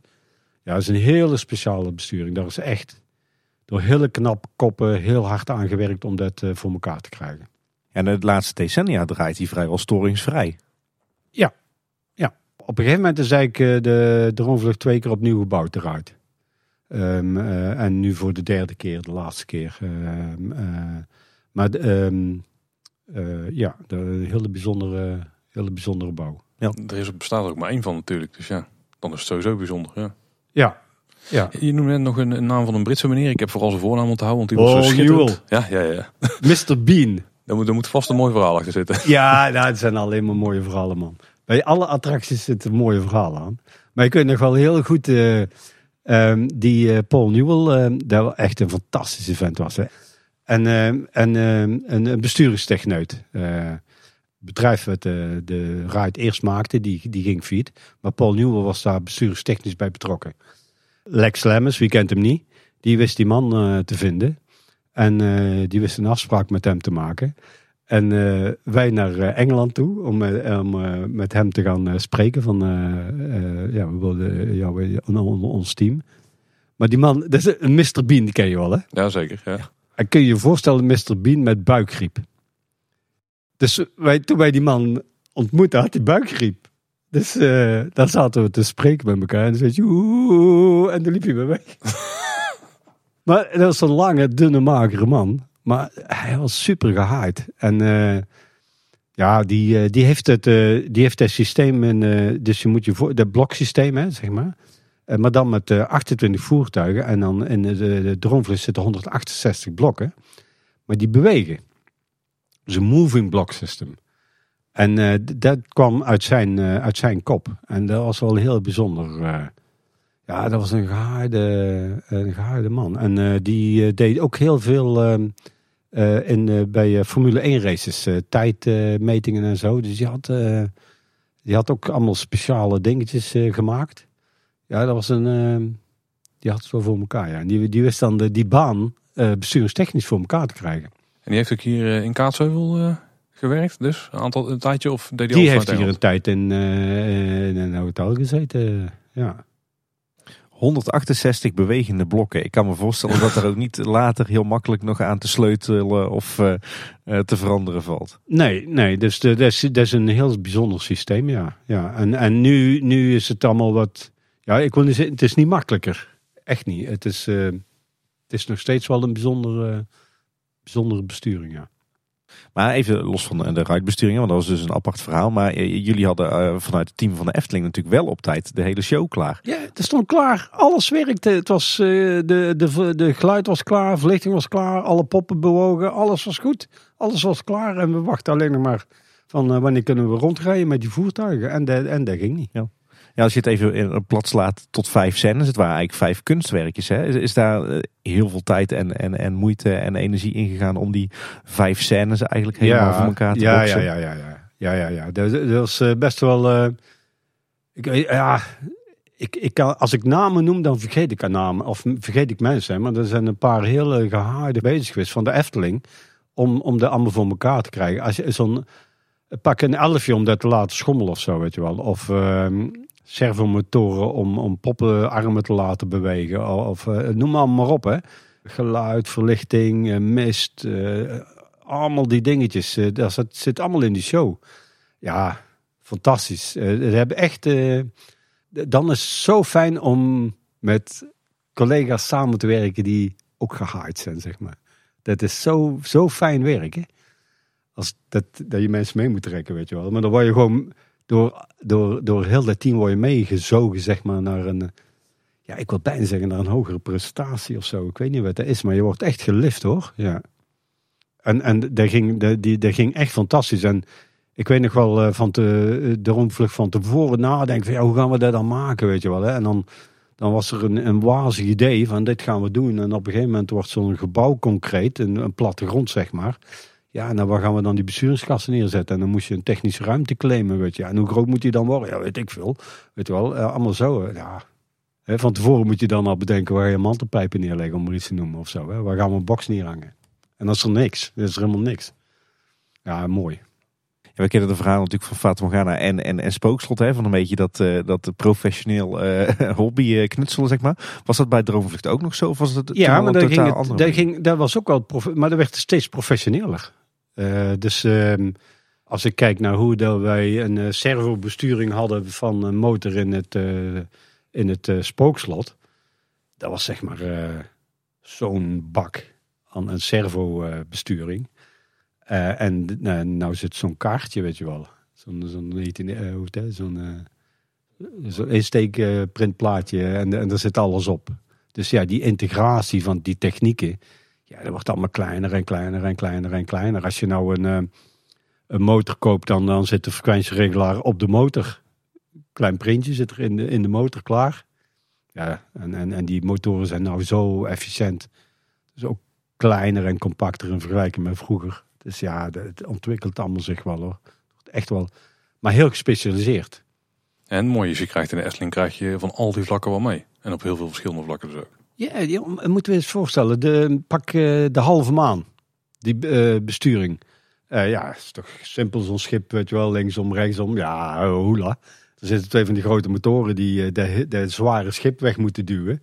En de, de schip komt los van de banden. En dan moet met de, die motoren moeten met dezelfde snelheid dat schip weer opvangen. Ja, hij gaat hem eraan staan. Ja, dus besturingstechnisch is dat een fantastische techniek. En naar regions natuurlijk, hè? Want, oh, ja. sorry, neem me niet kwalijk. Want hoe, nee, werkt, dat want, hoe maar werkt, goed. want hoe werkt dat dan? Ja, dat zeg ik dus niet. Maar dat zijn, dat zijn, dat zijn uh, twee grote gelijk, uh, twee vrachtautobanden, laat ik het zo maar zeggen. Ja? Vier, vier, twee motoren en op iedere motor zitten twee banden. En die duwen het schip uh, weg. En op het moment dat het schip loskomt, dan is dat is natuurlijk het moment dat die draairichting moet omdraaien. En dan moet hij ergens de snelheid detecteren. Want die wielen die moeten op de, exact dezelfde snelheid draaien als dat, dat schip terugkomt. Jij zegt het, ja. Dus dat is allemaal speciale techniek. En, en er moet in een hele korte tijd heel veel gemeten worden. En, en heel dat, want dat is best wel zwaar, zo'n, zo'n autoband die dan om moet draaien. En, en ik weet niet hoe zwaar dat schip weegt. Toch enkele tonnen. En die moet dat schip weer opvangen en weer wegduwen. Dus die moet dan de opvang met diezelfde snelheid nou weer gaan versnellen. Ja, dus het behoorlijk wat techniek in, ja. Dat is voor een techneut peren interessant. Ja, ja, want je kunt die snelheid kun je natuurlijk niet onderin meten als die los is van de banden. Dus je zal... Moet ik, mag ik dat zeggen? Dat wordt dus onderin gemeten. Onderin, niet bovenin in de as. Nee. Kijk, zeggen. Hier hebben we nog een... Uh, die Dingen weer uitvullen. Er zit bovenin, zit, wordt ook gemeten, maar wordt iets anders gemeten. Het is de snelheid wordt ondergemeten. Het is normaal een hele openbaring dat die het gewoon meten en op basis daarvan de snelheid bepaalt. Ik denk dat is een standaard programma, maar dat is dus helemaal niet zo. Nee, nee, nee, nee, dat wordt continu gemeten, oh. ja. ja. Cool, ja. Ik koos volgens mij een, een andere uh, voorbeeld van een attractie waar jullie ook echt hebben, hebben zitten pionieren. En wat uiteindelijk met heel veel succes op heel veel plekken uh, gekopieerd is, is toch wel Villa Volta. Villa Volta is een gekochte attractie. Het uh, was wel een unieke attractie. Het is ook een Vekoma ride. Maar dat was de eerste uh, draai in het huis, zeg maar, zonder de as in het midden. Uh, en, en diezelfde Villa Volta staan op verschillende attractieparken nu. Uh, en wij waren de eerste. Ben je daar ook, is, is de organisatie of, of jij als persoon ben je daar ook nog be, betrokken bij geweest bij die ontwikkeling? Bij daarvan? De besturing wel, ja. ja. Dus daar heb je ook weer een ridebesturing en een showbesturing. En, en bij die ridebesturing, al die attracties in de jaren tachtig, negentig ben ik bij geweest als, ja, noem het maar engineer, om, om uh, kennis te nemen van hoe die besturing werkt. Voor als er iets gebeurt, dat je er iets mee kunt doen. En in die tijd was het dus ook zo, terwijl je met al die nieuwe attracties bezig was, dat je ook nog op de achtergrond bezig was met storingen oplossen, onderhoud uitvoeren. Ja, maar on, en, en gedurende de jaren kwamen er wel allemaal mensen bij, hè? Uh, nu heb je een heel, heel, heel kudde van, uh, van elektromensen. Met allemaal hun specialisaties. Ja. Ja. ja, en denk ik ook tegenwoordig veel meer extern, veel meer buiten de deur. Ja, dus uh, uh, als je nou kijkt naar die laatste attracties of, uh, uh, of gebouwen die we bouwen, dat is gewoon, dat wordt, of gewoon, dat wordt uitbesteed, maar dat is wel in hele nauwe samenwerking met de Efteling. Dus, dus wat je meer, ja, bedoel ik niet verkeerd hoor, uh, is veel meer coördinerend, zeg maar. Je weet als Efteling er wel wat je wil, zeg maar, en, en dat moet je proberen om, om goed over te dragen naar zo'n... Uh, waar wij nou heel veel, uh, heel veel werk mee doen is uh, hoppenbrouwers. En daar doen we al jaren zaken mee. En ja, daar zijn ook halve Eftelingers geworden, zeg maar. Dus die, die weten precies wat wij willen. Die zitten met dezelfde stress, zeg maar, van de deadlines en het moet werken en uh, hoeveel vermogen dan en hoe snel en hoe groot en noem maar op. Maar dat doe je dan toch wel samen. Voordeel van werk met huisaannemers natuurlijk. Ja, ja. ja. Was je bij Villa Volta ook nog betrokken bij het geluid? Uh, nee, nee, dat is, uh, uh, dat is ook uh, in een externe studio opgenomen. Ruud Bos, hè, is daar de, de, ook prachtige muziek trouwens. Hè? Uh, Ruud Bos heeft hele mooie muziek gemaakt op de Efteling. Hè? Heel, uh, uh, geen kwaad woord over René Merkelbach, maar Ruud Bos was potverdorie ook een... Uh, Die kan er wel van, ja. Potverdorie, ja. ja. Ook zo'n, uh, zo'n, uh, zo'n uh, Villa Volta muziek, ja, dat is toch ook weer heel anders als anders en toch weer herkenbaar Efteling, of zo, hoe moet ik dat zeggen? Ja, daar zit toch wel uh, dynamiek in, de geluid. Uh, nog, ja. nog steeds de allermooiste soundtrack in de Efteling. Ja, vind, ja ik vind, uh, hij heeft wel iets, hè? Ja. ja. ja. Nou, dat gaat ook voor de Vader, denk ik. Ja. Vader, oh, ja, fantastisch mooi. Zeg. Ook Ruud Bos, ook Ruud Bos. Ja. De voorshow dus ook niet? De, met de mensen die om je heen praten en zo? Nee, dat is ook in de studio, studio opgenomen. Okay, ja. Okay. ja. Ik heb trouwens wel begrepen dat wij jouw, jouw stem nog her en der in de Efteling kunnen terughoren als we heel goed luisteren. Dat is het voordeel als je in de studio weer. heb, je, heb je zo wat voorbeelden waar we eens goed moeten gaan luisteren? Ja, nou weet je wel, ik heb geen studiostem of uh, hoe noem je dat? Dus ik heb een echte rotstem wat dat betreft. Enfin, dat horen jullie wel. dus uh, ik, ik uh, word niet zo grauw gevraagd van, uh, van, uh, om iets in te spreken. Maar ik, er zijn wel enkele geluiden die ik gedaan heb, ja. Dus een hele bekende is, uh, daar heb ik ook in de Fata documentaire gezegd, uh, van uh, de zeeman uh, in scène acht, in de haven. Wat zegt hij dan, hè? Dan moet je toch eens even voordoen nog, Koos, want we weten niet waar je het over hebt. Uh, are you English, Duitser, Hollander? Maar salama, die. Ja, ja. Kijk, een bekende stem inderdaad. Dus maar ook een ander geluid, zo van uh, poeing, poeing. of uh, of uh, allemaal die dingetjes, die zitten er dan, uh, daar ben ik dan wel. Ja. Het zijn allemaal Koos de Graaf die erachter ja, zit. Het moet gauw even opgenomen worden. Oké, okay, dan doe ik het zo uh, zelf. Dat was wel, was wel een bekende snurk inderdaad. Ja, ja dat, is, dat, is, dat, is ook, dat is leuk. Ik heb heel veel samengewerkt. Dat is een fantastische man was dat, Peter van Ostalen. En uh, die zei, hij moet een snurk hebben en een fluit. En dan, uh, ik, ik noem iets, ik, kon dus, ik weet het niet meer zeker, maar ik, volgens mij kon ik de snurk goed en hij de fluit. Dus dat is mijn snurk en zijn fluit. Mooie co-productie. Knippen en plakken. Tot, hoe, tot wanneer ben je met die studioactiviteiten bezig geweest? Want is dat iets wat de Efteling nog heel lang heeft gedaan? Of is het op een gegeven moment allemaal uitbesteed? Ja, op, uh, uh, wij uh, we hebben die studio vrij lang gehad. En is op een gegeven moment het Gildehuis gebouwd. In het Gildehuis is ook nou de studio gebouwd. Een hele mooie studio, mooie spreekcel erbij en zo. Maar toen zat ik al niet meer in de studio. En, en op een gegeven moment uh, is, is, was er zo weinig. Ja, het werd allemaal gedigitaliseerd en, uh, en steeds meer uitbesteed. Want ja, op een gegeven moment is, is het niet meer rendabel, zeg maar, om zelf een studio te hebben of zo. Dan, uh, dan is het veel makkelijker om, uh, om bij uren in te huren en, uh, en, en naar zo'n gebouw toe te gaan. En naar die deskundigen te gaan, zeg maar, die alle materieel hebben en noem maar op. En vooruit lopen in, in techniek. En dat was voor de Efteling niet meer interessant, zeg maar. Dus op een gegeven moment is het verdwenen. Volgens mij hebben we ook nog een tijdje in de radiostudio uh, dingen gedaan. Uh, en nu is het allemaal, uh, gaan we naar externe toe. Ja, naar René Merkelbach's uh, studio onder meer. Ja, ja. En er is nog een optie tegenwoordig, hè? De kleine boodschappenstudio zit ook een kaartzegel. Oh, oké. Okay. Dat is ook, ja, ja. ook niet heel veel weg. Nee. nee. Kijk, dat is interessant, hè? Lekker dichtbij. Zeker. Hey Koos, uh, uh, volgens mij heb jij uiteindelijk tot tweeduizend ben je uh, actief geweest als uh, allround, ja, zeg maar elektrotechnicus. En toen heb je de overstap gemaakt naar uh, de afdeling engineering en kwaliteit, waar je uh, engineer bent geworden. Um, ja, ja, ja, dat klopt wel, maar dat is niet zo. Um, dus we hadden, we, vroeger hadden we een afdeling elektro en dat, dat was gewoon, dat was elektro. En, maar toen op een gegeven moment, ja, die, die werkzaamheden werden steeds meer en meer en er kwamen steeds meer mensen. Dus op een gegeven moment organisatorisch was het beter om te zeggen, ja oké, okay, we hebben een werkplaats en we hebben een kantoor. En dan moest iemand in de werkplaats zitten en dan moest iemand op kantoor. Zeg maar, heel zwart-wit gezegd. Uh, nou, dan, doe ik de, doe, dan word ik wel ingenieur.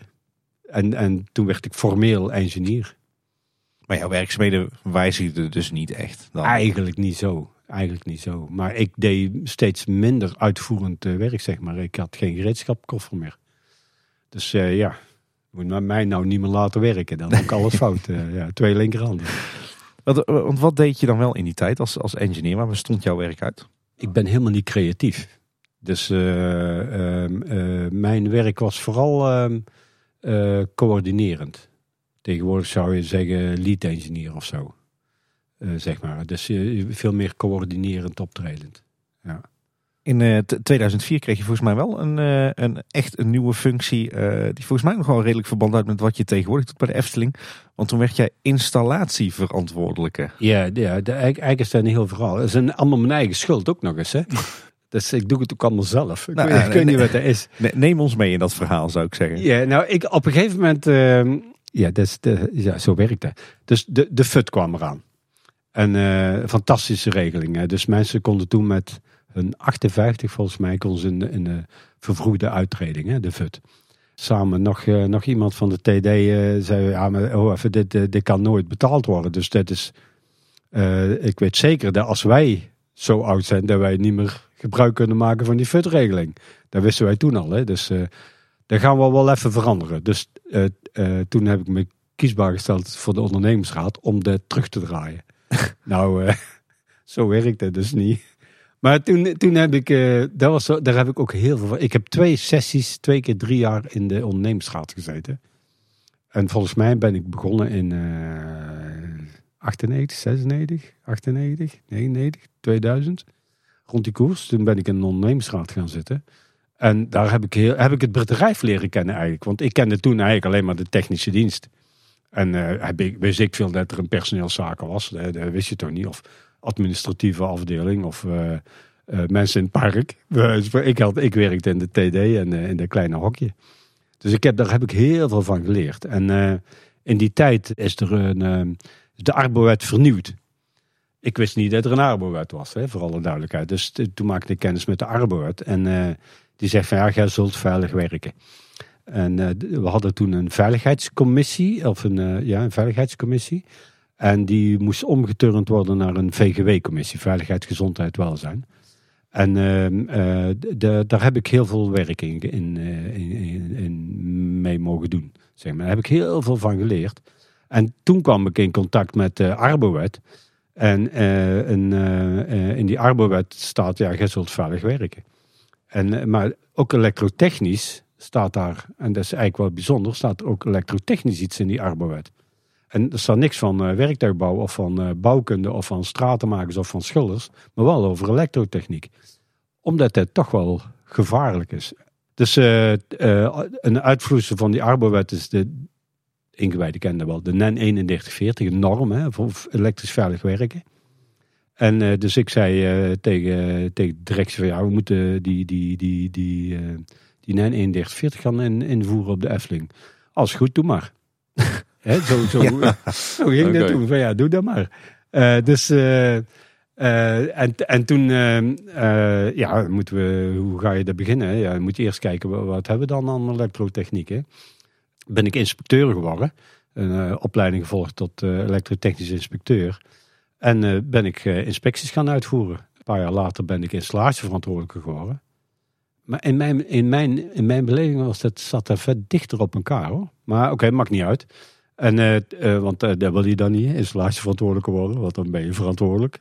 Uh, ik dacht, ah jezus, wat krijg ik nou op mijn dak, weet je wel. Hè? Dus um, dan, dan combineer je dat. Dus, dus je doet die inspecties in de heel de Efteling. En gelukkig, gelukkig, gelukkig kwam ik erachter dat wij uh, toch een, een aantal hele goede elektriciëns in huis hebben gehad. Met dank aan Hans de Gooij. Die, uh, die echt duidelijke installaties hebben gemaakt. En we hadden maar uh, twee... ernstige puntjes die eigenlijk verstopt zaten. Uh, moest je je moeite over doen om die te ontdekken die gevaarlijk waren. En, en, en die, of die echt levensgevaarlijk waren, zo moet ik het zeggen. Zeg maar een draad die uit de grond komt waar spanning op staat. Zeg maar, zo moet je dat maar een beetje voorstellen. Uh, maar uh, uh, gelukkig, uh, en die, die hebben verholpen. En daarna kwamen gewoon de normale uh, opmerkingen, zeg maar. Uh, en, en we proberen nu uh, heel gestructureerd te inspecteren, problemen op te lossen. Om een, om een veilige, duidelijke installatie te hebben. Ja, ja, want kan je onze luisteraars die, die daar niet zo bekend mee zijn, eens een beetje meenemen in die N E N drieëndertig veertig? Heel kort, wat, wat houdt dat in? Ja, dus de, de N E N drieëndertig veertig is een uitwerking van de arbowet, waarin staat, gij zult veilig werken. En in die N E N drieëndertig veertig wordt gezegd, gij zult elektrotechnisch veilig werken. Ik houd dat in, ja, als je niks doet, kan, kan je ook niks fout doen, zeg maar. Dus uh, voordat je iemand iets laat doen, moet hij daartoe opgeleid zijn. Dus uh, je moet weten van, oké, okay, als je men, uh, mensen wil, werkzaamheden wil laten verrichten, dan moet je ervan overtuigd zijn dat hij voldoende opgeleid is om veilig te kunnen werken. Dus niet technisch inhoudelijk, hè. We hebben mensen die, die hier werken als stagiaire bijvoorbeeld, uh, en die hebben H T S Electro. Uh, maar dan mogen ze nog nergens aankomen. Maar dan zijn ze deskundig genoeg, zeg maar. Uh, inhoudelijk deskundig genoeg, maar over veilig werken weten ze formeel nog niks. He, dus uh, je, je hebt echt wel uh, instructies nodig om veilig te kunnen werken. En, en hoe doe je dit dan? We, uh, uh, wat, is, wat is nou gevaarlijk? Is zestien ampère gevaarlijk? Of is drieënzestig ampère gevaarlijk? Of is honderdvijfentwintig ampère gevaarlijk? Nou, ik kan jullie zeggen, alles is gevaarlijk. He, de, uh, dus uh, alle, alle installaties en werkzaamheden die je doet elektrotechnisch, die hebben hun specifieke gevaar. En dan praat ik in dit geval over aanrakingsgevaren, dat je een elektrische schok kunt krijgen. Maar ook bijvoorbeeld uh, kortsluiting, zodat er vlambogen ontstaan. En dat je ook verbrand kunt uh, raken en zo. Nou, dat wil je allemaal niet op de Efteling. Dus wij willen allemaal de we, mensen, maar vooral ook natuurlijk uh, uh, bezoekers, maar ook, uh, zeker ook onze medewerkers, dat die gewoon in een veilige omgeving werkzaam uh, zijn. Dus uh, de, de, de installaties moeten veilig zijn. En de mensen die ermee werken, moeten ook weten Uh, wat ze wel en niet mogen doen om veilig te kunnen werken. Dus uh, en, en, en um, uh, je hebt alle mensen die aan de inst- dus niet, ik bedoel niet een schakelaartje aan uitzetten of een stofzuiger uh, bedienen of een attractie starten en stoppen. Dat is veilig. Maar als je dan in een meterkast gaat zitten, ja, dan heb je wel gevaren. Of als je een stekker loshaalt, ja, dan heb je wel gevaren. Dus dat kan allemaal, maar dan moet je wel weten wat je moet doen. En, en, en die, die norm, die drieëndertig veertig, die regelt dat officieel. Dus dan uh, heb je verschillende mensen die je aanwijst, die specifiek die bepaalde werkzaamheden mogen doen.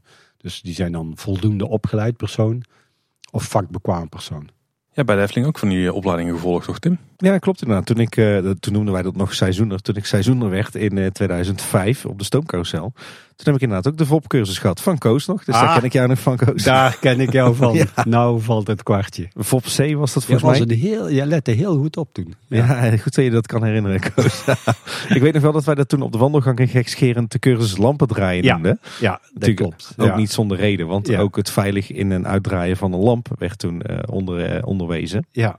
Ja, heel maf hè. Dus uh, lampen in en uitdraaien doe je thuis toch ook van, uh, doe toch niet zo moeilijk. En, en dat klopt, uh, iedereen zei dan, voordat ze naar die cursus gingen, oh ho, wij uh, krijgen cursus lampen wisselen het wel hè. Uh, of lampen in en uitdraaien. En, uh, maar gaandeweg die training dan leer je toch van, ja ho ho, er zit toch wel gevaar aan. En uh, uh, uh, iedereen, uh, heel, de, of heel veel mensen hebben best wel hebben een schok gehad wel eens hè. Maar die kan dodelijk zijn. Heel simpel gezegd. En, en heel dikst kom je met schrik vrij. En dan, dan, dan, dan is het, uh, zijn er in, in heel die keten van waarom je niet dood bent gegaan, zitten een aantal, uh, hoe zeg je dat, uh, slagboompjes waarom je niet dood bent gegaan. Maar eigenlijk heel simpel gezegd, je kunt er gewoon aan dood gaan. Ja. En, en bij heel veel gebeurt bij een elektrische schok. Uh, als je bijvoorbeeld op een trap staat en je, uh, je wisselt de lamp en je krijgt de schok, je valt van de trap af en je breekt je nek. Uh, of je krijgt een dwarslezing, zeg maar, of zo. En dan... Uh, Is de, de, de oorzaak is van de trap afgevallen. Maar ja, de initiële oorzaak is dat je schok hebt gehad. Maar ik wil er niet. Ik, wil niet uh, ik, ben, ik hou van al onze mensen op de Efteling. Ik wil niet dat er iets gebeurt met onze medewerkers. En ook zeker niet met onze bezoekers.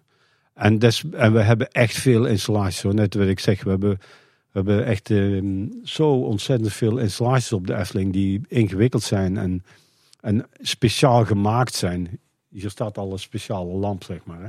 Die je daar ziet, ja, daar, daar kun je tegenaan lopen. Die kan omvallen en dan komt misschien elektriciteit bloot te liggen, weet je wel. Hè? En, en als daar een bezoeker aankomt, ja, dan kan het je aan overlijden. Dus die installatie moet gewoon tip-top in orde zijn. Ja. Dus we doen er het hele jaar door alles aan om zo'n installatie, maar ook door onze medewerkers, dat die veilig aan zo'n installatie kunnen werken. Ja. Ja, ik weet nog wel van destijds dat die, uh, ik deed er ook in het begin een beetje lacherig over, want ja, ik verving al zo, zo lang lampen. Yeah. Maar die, die cursus was wel echt een, een enorme eye-opener. En ik moet zeggen, bij alle bedrijven waar ik daarna heb, heb gewerkt, werd daar nooit zoveel op gehamerd als bij de Efteling. En ik betrap mezelf er nog tot op de dag van vandaag op, dat dingen die ik toen in die cursus geleerd heb, nu zeventien jaar geleden, dat ik daar nu nog steeds andere mensen op sta te wijzen. Dus hij heeft toch wel ja. indruk gemaakt. Nou, daar ben, ik, uh, ben ja. ik blij om. Ja, ja. ja. ja. Een vaste kreet van mij is van testen aardrijksschakelaars. Um, ik weet zeker dat jij dat nooit doet. Ik kijk nou iemand anders aan, hè? uh, die hier ook in de kamer zit. Maar die doet dat nooit. En, en, en dat is zo'n zo een eenvoudig apparaatje in de meterkast. Maar dat moet je toch regelmatig testen, want leven is gevaarlijk. Dat is, dat is een apparaatje waar, waar jou beschermt uh, om jouw leven te houden. En als je dat niet regelmatig test, ga je eraan dood. Gebeurt regelmatig, hè? Gebeurt dus regelmatig. Ja. Ja, en ik kan me nog heel goed herinneren van die cursus R S U gedeelte drie. R S U gedeelte drie. Nou, hey. De kreet van Koos. Ja, ja, de wet van Oom. Ja, heel goed. Heel goed onthouden. Weerstand toch? Ja, ja, ja. ja, ja, ja, ja, goed zo. ja ik heb het al wel is... natuurlijk in op moeten pikken. Ja, maar dat is, uh, uh, uh, dat is uh, waar het een elektro om draait. R S U gedeelte drie. De, de weerstand is afhankelijk van de aangelegde spanning. Uh, en de, of nee, I is U gedeeld door R, ik moet goed zeggen. Uh, dus uh, de stroom is afhankelijk van de aangelegde spanning en de weerstand die het onderweg ondervindt. Kijk, dat steken onze luisteraars toch maar mooi in, in hun ja, zak. Ja, onthoud dat maar. Iets waar ik trouwens, als we het hebben over elektra, ik weet eigenlijk niet of jij weet hoe dat zit. Dat zal denk ik wel als installatieverantwoordelijke. Oei, oei. Hoe zit de Efteling eigenlijk elektrotechnisch in elkaar? Want thuis hebben we natuurlijk gewoon één leidingje uit de trottoir die naar de meterkast gaat. Uh, en vanuit daar uh, krijgen we in, het rest van, in de rest van het huis krijgen we onze, onze spanning, zeg maar. Maar in de Efteling is dat volgens mij net iets anders uh, ja, ingericht dan één meterkastje. Hè? Net iets anders, maar in principe wel hetzelfde. Dus uh, in, uh, uh, wij, bij ons gaat er ook één kabeltje naar een meterkast toe, zeg maar. Alleen dat is dan niet één kabel, maar er zijn er een uh, stuk of negen dikke hoogspanningskabels die van het uh, uh, koppelstation vanuit Tilburg-Noord naar de Efteling gaan. Daar hebben we een inkoopstation. Daar komen alle kabels binnen. En die worden van de daaruit... Hoogspanning heb ik nou over. Uh, in lussen. Verdeeld over de Efteling. We hebben vijf lussen. Inclusief uh, Looseland en Bosrijk. Het zijn vijf hoogspanningslussen. tienduizend volt. En op die lussen zitten transformatoren op. En die transformeren, transformeren die tienduizend volt naar tweehonderddertig volt. En, uh, en, en die, uh, die kabel... komt dan een gebouw binnen... Daar zit een meterkast. En vanuit de meterkast wordt uh, het gebouw verder gevoed. Alleen de meterkastje is niet te vergelijken met de meterkastje thuis. Wel van een klein verkooppuntje, hè, zeg maar. De horen des overvloeds. Er zit een klein meterkastje in. Maar uit Droomvlucht, er zit een meterkast. Een ja. meterkast. Ja. Maar, maar de Efteling heeft zelf dus in huis zijn eigen middenspanningssysteem liggen dan. Ja. Ja, en een flink systeem. Hè? Netwerk zeggen we. Ik denk dat we ik, misschien wel meer dan veertig tra- middenspanningstrafers hebben. Dat is veel hoor. Dus dat is echt een gigavermogen. Dus het is belangrijk, als, als ik dat mag zeggen, om daar zuinig mee om te gaan. Dus uh, vroeger, uh, hetzelfde, draai kraan op, komt er water uit. Ja, maar het kost allemaal geld. En, uh, en, uh, en ook elektriciteit, ja, uh, laat het licht maar branden. Ja, het kost, kost wel elektriciteit. Dus het is belangrijk om met de vele vermogen waar we hebben, om er toch zorgvuldig mee om te gaan. Ja. Ja, want hoe werkt het dan als er een nieuwe grote attractie of nieuwe ontwikkeling bij komt en er is meer vermogen nodig? Wordt er dan een extra kabel bijgelegd vanuit de leverancier? Ja, ja dus, dus uh, de, uh, wanneer hebben wij die... De, de tijd gaat allemaal zo snel. Dus, um, en ook met de corona is bij mij ook uh, een beetje dat tijdschema een beetje in de war geraakt. Ja, dat heeft iedereen, ja. Maar de, op een gegeven moment uh, is, is, zeg maar, hebben we zoveel vermogen, uh, hebben we meer vermogen nodig als dat we nu hebben. Dus een aantal jaren terug uh, zijn er extra kabels gelegd vanuit de koppelstation Tilburg naar de Efteling toe. Um, en zodat we voldoende vermogen uh, ter beschikking hebben. Ja, volgens mij is dat toen gebeurd uh, vanwege Aquanura. Want Aquanura heeft nog een tijdje op generatoren moeten draaien, omdat die spanning te hoog was. En volgens mij zijn daarna zijn toen extra kabels aangelegd. Oh, maar hij weet het wel. Hij weet het wel. Uh, ja, dat klopt. Er is een, uh, er is een extra generator uh, geplaatst om daar vermogen op te kunnen vangen. Ja, dat klopt. En zo'n Aquanura show ook. Dat is ook een, een vermogensslurper. Hè? Dat heb je niet in de gaten misschien. Maar er, zijn, er zitten allemaal uh, grote pompen onder water. Uh, die... die uh, zo'n waterstraal de lucht in moeten schieten, ja, daar heb je wel vermogen voor nodig. Ik hoor het al, die waterattracties, dat is toch uh, alles vermogen slurpen. Ja, ja, ja. En, en ik kan me voorstellen, als, als je bij wijze van spreken 's ochtends alle attracties tegelijkertijd aan zou zetten, dat er ook iets niet helemaal lekker gaat, want dan krijg je natuurlijk een gigantische piek. Nou, ja en nee. Dus ja, alles wordt eigenlijk in een hele korte tijd allemaal aangezet. Maar het is allemaal goed ontworpen. Dus we hebben het helemaal onder controle. Maar ik zie iedere dag zie ik een, een, een, een staartje van ons vermogensverbruik, zeg maar. En dan zie je dat in een vrij korte tijd uh, het vermogen naar zijn maximaal loopt. De hele dag zo'n beetje stabiel blijft. En dan uh, na acht uur of zo, of zes uur, wanneer gaat het park dicht, dan zie je dat dat weer afgebouwd wordt. Maar dit, wij verbruiken ontzettend veel vermogen. En ik denk dat het daarom een hele goede zet is om nou uh, dit, uh, die, die zon, dat zonnepark te gaan bouwen. Dat, uh, dat zal ons veel helpen. Want levert hij nou rechtstreeks terug aan het net van Enexis of gaat die, wordt die bijgekoppeld op die middenspanningsring ja, van de die Efteling? Ja, bijgekoppeld op de middenspanning van de Efteling. Dus voor de meter wordt al een hoop vermogen weggenomen straks? Ja, ja dus, uh, en, en, en uh, theoretisch is dat, is dat, uh, komt dat perfect uit, want uh, wij draaien overdag. En overdag schijnt de zon. Dus dan hebben we de meeste energie nodig en wordt de meeste energie geleverd door het zonnepark. Dus wat dat betreft is het echt wel een win-win situatie. Ja. Ook best wel een flink en interessant project, denk ik. Dus, uh, wij, jongen, dat is, dat is daarom. Wij hebben alleen maar interessante dingetjes. Alleen maar interessante dingen. Zo'n zonnepark, dat is beren interessant. En wat erbij komt kijken, om dat, de energie van de zon op te vangen en uh, om te zetten uiteindelijk en in te pompen op ons eigen energienet. Ja, dat komt wel even bij bekijken. Dat is niet even een stekker in stopcontact douwen, zeg maar. Dat, uh... Nee, ze zijn flink aan het graven geweest in de tijd dat ja. wij dit opnemen. Dus ja. uh, wij volgen het op de voet. Ja, nou, het ziet er uh, al en het ziet er duidelijk uit, hè? Als, ja, je, zeker, uh, als je er gaat kijken, dat is echt wel... Uh... Ze zullen niet zomaar omwaaien. Nee, echt niet. Uh, nee, nee, die rijden niet zomaar uit de grond. Nee, nee, nee.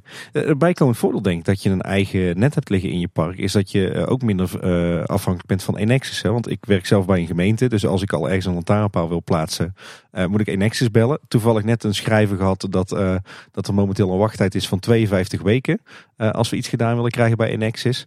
Maar in de Efteling ben je eigenlijk je eigen netbeheerder, dus kan je ja. doen en laten wat je wil? Nee, jeen, ja. Dus ik ben de installatieverantwoordelijke. Dus uh, wij beheren zelf onze installaties. Maar het middenspanningsgedeelte of het hoogspanningsgedeelte, zeg maar, dat is in beheer bij uh, Enexis of Verdura in dit geval. Um, dus uh, als we in de, in de middenspanningsgedeelte iets willen doen, dan zijn we, moeten we de nauwe samenwerking doen met, uh, met Verdura. En nu met die uitbreiding hier op parkeerterrein. Dan worden er ook een trafo verplaatst en bijgezet. En dat, dat gaat in nauwe samenwerking met Verdura. En daar moet je op tijd mee beginnen, want uh, levertijden, dat, uh, die zijn uh, potverdorie, zijn lang hoor. Ja. Ik kan me voorstellen dat het sowieso wel interessant is wat er bij de Efteling ondergronds ligt aan, uh, aan infrastructuur. Nou, dat is een mooi bruggetje naar het netbeheer. Uh, dus de, als, je, als je bij ons, uh, zeg ik altijd, zeker in het oude gedeelte van de Efteling, de schop in de grond steekt, dan raak je altijd een kabel. Het, uh, uh, een kabel of een leiding, een waterleiding, gasleiding, uh, elektriciteitskabel, je raakt altijd iets. En, en in, in nieuwe gedeeltes, dat wordt... Uh, ja, het, het oude gedeelte, dat bedoel ik niet verkeerd, maar dat is organisch gegroeid, zeg maar. Er was weinig en er werd iets bijgebouwd ook, hè. Je gooit er een kabeltje bij. Maar nu wordt er goed over nagedacht en er wordt gewoon een tracé bepaald, zeg maar, van kabels en leidingen. Dus het is nou allemaal veel doordachter, als ik het zo mag zeggen. Ze liggen meer gebundeld op yeah. vergelijkbare plekken. Yeah, ja, en dan netjes gebundeld. En, en het, het ligt in een rechte lijn en niet om een boom heen of zo. Wel. Dus het zit allemaal, allemaal keurig netjes zit het er nu in. Ja. Ja, je vertelde, jullie hebben een aantal van die lussen liggen voor, voor die middenspanningslijnen. Zijn er zo ook allerlei lussen of tracés voor de waterleiding, voor de gas, voor de perslucht? Uh... Ja, ja um, uh, je kunt je voorstellen um, uh, dat, er, uh, dat, dat je een... Um, En eigenlijk is het met elektro en, en gas en, en, en, en lucht en water en precies hetzelfde. Dat je zeg maar een hoofdleiding hebt. Noem het even ringleiding voor het gemak. Een hoofdringleiding. En vanaf die hoofdringleiding worden allerlei aftakkingen gemaakt. Zo kun je dat het beste zien. Het, het is niet een mooie cirkel natuurlijk. Maar uh, uh, uh, je kunt het wel zien als een, als een ringleiding. Ja. Er ligt bijna een leidingenstraat onder de Efteling dan. Nou ja, het straat niet meer. Uh, niet. Uh, het is een veld, als ik het zo mag zeggen. Hè. Een heel wazig, vermaast veld. Tegenwoordig wel. In het nieuwe gedeelte wat nou gebouwd wordt, dat, dat ziet er keurig netjes uit. Als je, als je daar rond mag lopen, dan zie je gewoon hele straten van kabels en leidingen liggen. Die er keurig netjes in liggen. Maar in het oude gedeelte, ja, dat is net wat ik zeg. Dan, ja, die, die, dat weggetje liep zo, dus die kabel loopt ook zo. Die weg is nu weg, maar die kabel loopt nog steeds zo. Dus ja, dat is heel, heel vermaast en uh, heel chaotisch, zeg maar, in het oude gedeelte. En, en als netbeheerder ben jij in principe eindverantwoordelijk voor al die ondergrondse infra ook? Ja, dat, nee, ja, nee, ik moet eigenlijk gewoon, uh, mijn, mijn opdracht is gewoon heel simpel. Ik moet zorgen dat het, uh, uh, wij zijn als netbeheerder verantwoordelijk, dat, dat we op het moment als iemand gaat graven in het park, daar zijn we verplicht om te zeggen, let op. Als je hier gaat graven, dan kom je die kabel tegen, die kabel tegen, die kabel tegen. Dat is een wettelijke verplichting. En uh, die uh, kabels- en leidingregistratie zijn wij verplicht om dat uh, aan te geven bij uh, het kadaster. En op het moment als iemand gaat graven, is die verplicht om een klikmelding te doen, zoals dat dan heet. En die krijgt dan automatisch tegenwoordig uh, uh, allemaal uh, tekeningen waar alle kabels en leidingen liggen. En dan is je verplicht om zich daaraan te houden dat je geen schade veroorzaakt. Ik kan me voorstellen dat het, het opstellen van de bronbestanden, zeg maar, met wat ligt waar, dat dat best wel een uitdaging is geweest of nog steeds vanwege ja, ja, al die oude kabels ja, en leidingen die ja, en je moet je voorstellen, ik, ik, ik, ik ben er van begin af aan bij betrokken geweest, uh, dat we een, een uh, archief hadden, dozen, en er zaten echt letterlijk achterkantjes van sigarenkistjes in, waar met potlood opgetekend stond van uh, hier heb je een boom en daar ligt de kabel, twee meter vanuit die boom. En, uh, en dat is op een gegeven moment allemaal op uh, grote, ja, een A nul zeg maar, een grote tekening uh, overgetekend op, op kalk. En dat kon we dan kopiëren en als er dan een kabel bij ging, werd er gekrast en weer met inkt bijgetekend. En dat is op een gegeven moment weer gedigitaliseerd, dus nou gebeurt digitaal. En nou is er weer een nieuw systeem en nou is het nog super deluxe. We hebben een expert aan tafel zitten, want wij volgen de alle bouwontwikkelingen natuurlijk op de voet. En af en toe dan zien we ook de grond openliggen, recent ook weer. Want toen waren er rondom de spoorwegovergang bij het Dwarrelplein wat dingen gegraven. En dan ze liggen zien er... ook alles, hè? Ja, ja, wij zien echt alles. Tenminste, wij met onze luisteraars, want die sturen ons ook nog wel eens dingen toe. Maar er ligt daar een hele serie aan kabels in de grond en die hebben allemaal verschillende kleuren. En ik ben toch wel benieuwd van, wat is iedere kleur nou? Want ik zag groene dingen, gele dingen, rode dingen, bruine dingen, yeah, zwarte... Ja, yeah, yeah, yeah. Nou, dat is... Uh, en, en eigenlijk is het heel simpel, zeg maar... Uh, Alles is, ze zit in normen vast. Dus uh, in, uh, ik, we hebben tienduizenden normen hier in Nederland alleen al. Uh, dus uh, leg je een waterleiding, dan zegt de norm, oké, okay, uh, dan moet die herkenbaar zijn als zijnde een waterleiding. Dus die moet blauw zijn of blauw gemarkeerd zijn. Heb je een, uh, een, uh, een uh, middenspanningsleiding, die moet rood zijn. Uh, heb je een gasleiding, die moet geel zijn. Heb je, er wordt uh, nou heel veel uh, glasvezel gelegd bijvoorbeeld. Dat zit allemaal in die groene buizen. En daar, uh, daar, zijn, daar, zijn, daar zijn, zeg maar, kun je zien als een mantelbuis en daar zitten weer die glasvezeltjes in. Dus ja, zo hebben al die leidingen hun aparte kleuren. En, maar ook dieptes. Dus als je een groene leiding hebt gezien, daaronder liggen ook nog een rode en een blauwe leiding. Jullie hebben ook een persluchtsysteem lopen in de Efteling. Perslucht? Geel. Geel, is ook geel. Oké. Okay. Ook, ook een gasvorm die erin gaat. Hè? Ja, ja, ja. ja ook, en er is ook een, een ringleiding waar weer vanaf getakt wordt. En nu komt er natuurlijk ook een soort warmte en koude net bij met, uh, met uh, de hele gasloos maken. Dat hadden we al, hè. Bijzondere techniek. Ben ik niet zo in thuis, maar dat zijn dus uh, warmte- en koude bronnen. En van daaruit uh, gaan we... Dus we gaan van het gas af, een heel project, hè, uh, gasloos. En uh, gaan we een gebouw dus uh, verwarmen met, uh, met die uh, koude warmtebronnen. Hele speciale, moderne techniek. Uh, uh, best wel... Inge- of in ieder geval, ik snap hem niet zo goed. Uh, je, uh, je hebt een, uh, in, in de grond een... Uh, ik, ik stel het me zo voor, een put... met koud water en je hebt er op een ander punt een put met warm water. En uh, uh, 's winters gebruik je dat warme water om het gebouw uh, warm te krijgen. En 's zomers gebruik je het koude water om het gebouw te koelen. Even heel simpel gezegd, zeg maar. Uh, en er, er loopt nu een heel groot project om uh, um, dat uh, uh, westelijk gedeelte om dat uh, gasloos te maken. Um, en uh, dus we doen uh, verwarmen dan met die koude warmtebronnen. En... Uh, Het, het koken gaat op elektriciteit. Goede ontwikkelingen. Hele goede moderne ontwikkelingen, ja. ja. En uh, ik begrijp dat dat dus eigenlijk een beetje is waar je, waar je heden ten dagen bij de Efteling mee bezig bent. Enerzijds jou, jouw rol als uh, installatieverantwoordelijke, dus de veiligheid van alle elektrotechnische installaties. En anderzijds ben je netbeheerder. Ja. Goed opgelet. Ja. Oh nee, ik doe nog iets. Um, uh, ik doe ook uh, uh, het beheer van het, uh, uh, het leidingwater. Leg uit. Uh, de, uh, dus uh, je bent... Uh, en ik doe dat allemaal niet alleen, hè, jongens. Ik, de, ik uh, doe een beetje uh, praten erover met allerlei andere mensen die het werk echt moeten doen. En dit zijn de specialisten. Je zou goed uh, bij een gemeente kunnen werken, Koos. Weet ik uit, uh, ja, kan ik uit ervaring best, zeggen. Zou ja, dat zou best wel goed ja, in zijn, ja, denk ja. ik. Ja. En, uh, maar, de, het, uh, je bent, maar dat is ook een, een verplichting. Het is zo logisch als men zijn kan, maar het is ook mede een verplichting. Uh, je bent verplicht om uh, uh, schoon... en uh, uh, vers drinkwater uh, uh, te voorzien. En dat, uh, dus wij krijgen, uh, Brabantwater, wij krijgen het water binnen van Brabantwater. En die doen er alles voor om ons zuiver drinkwater uh, te geven. Of leidingwater heet dat dan uh, formeel. Um, en uh, dat uh, drinkwater dat gaat via ook weer ringleiding door heel de Efteling heen. En alle gebouwen en attracties maken gebruik van het drinkwater. En dat moet veilig zijn. Dus je bent, en dat is een, uh, best wel een, uh, een hele bureaucratische aangelegenheid. Hè? Dus je moet leidingen spoelen, je moet uh, temperaturen, uh, je moet uh, heel veel controles uitvoeren op uh, kleppen en zo. Dus dat, dat is behoorlijk wat uh, bij, bij, bij werk. Ja. En dat heeft dan denk ik met name te maken met het hele Legionella-beheersingsverhaal. Onder andere. Dus wat besmetting betreft is vooral Legionella dat uh, op kan treden. Dat, en, uh, en dat is vooral...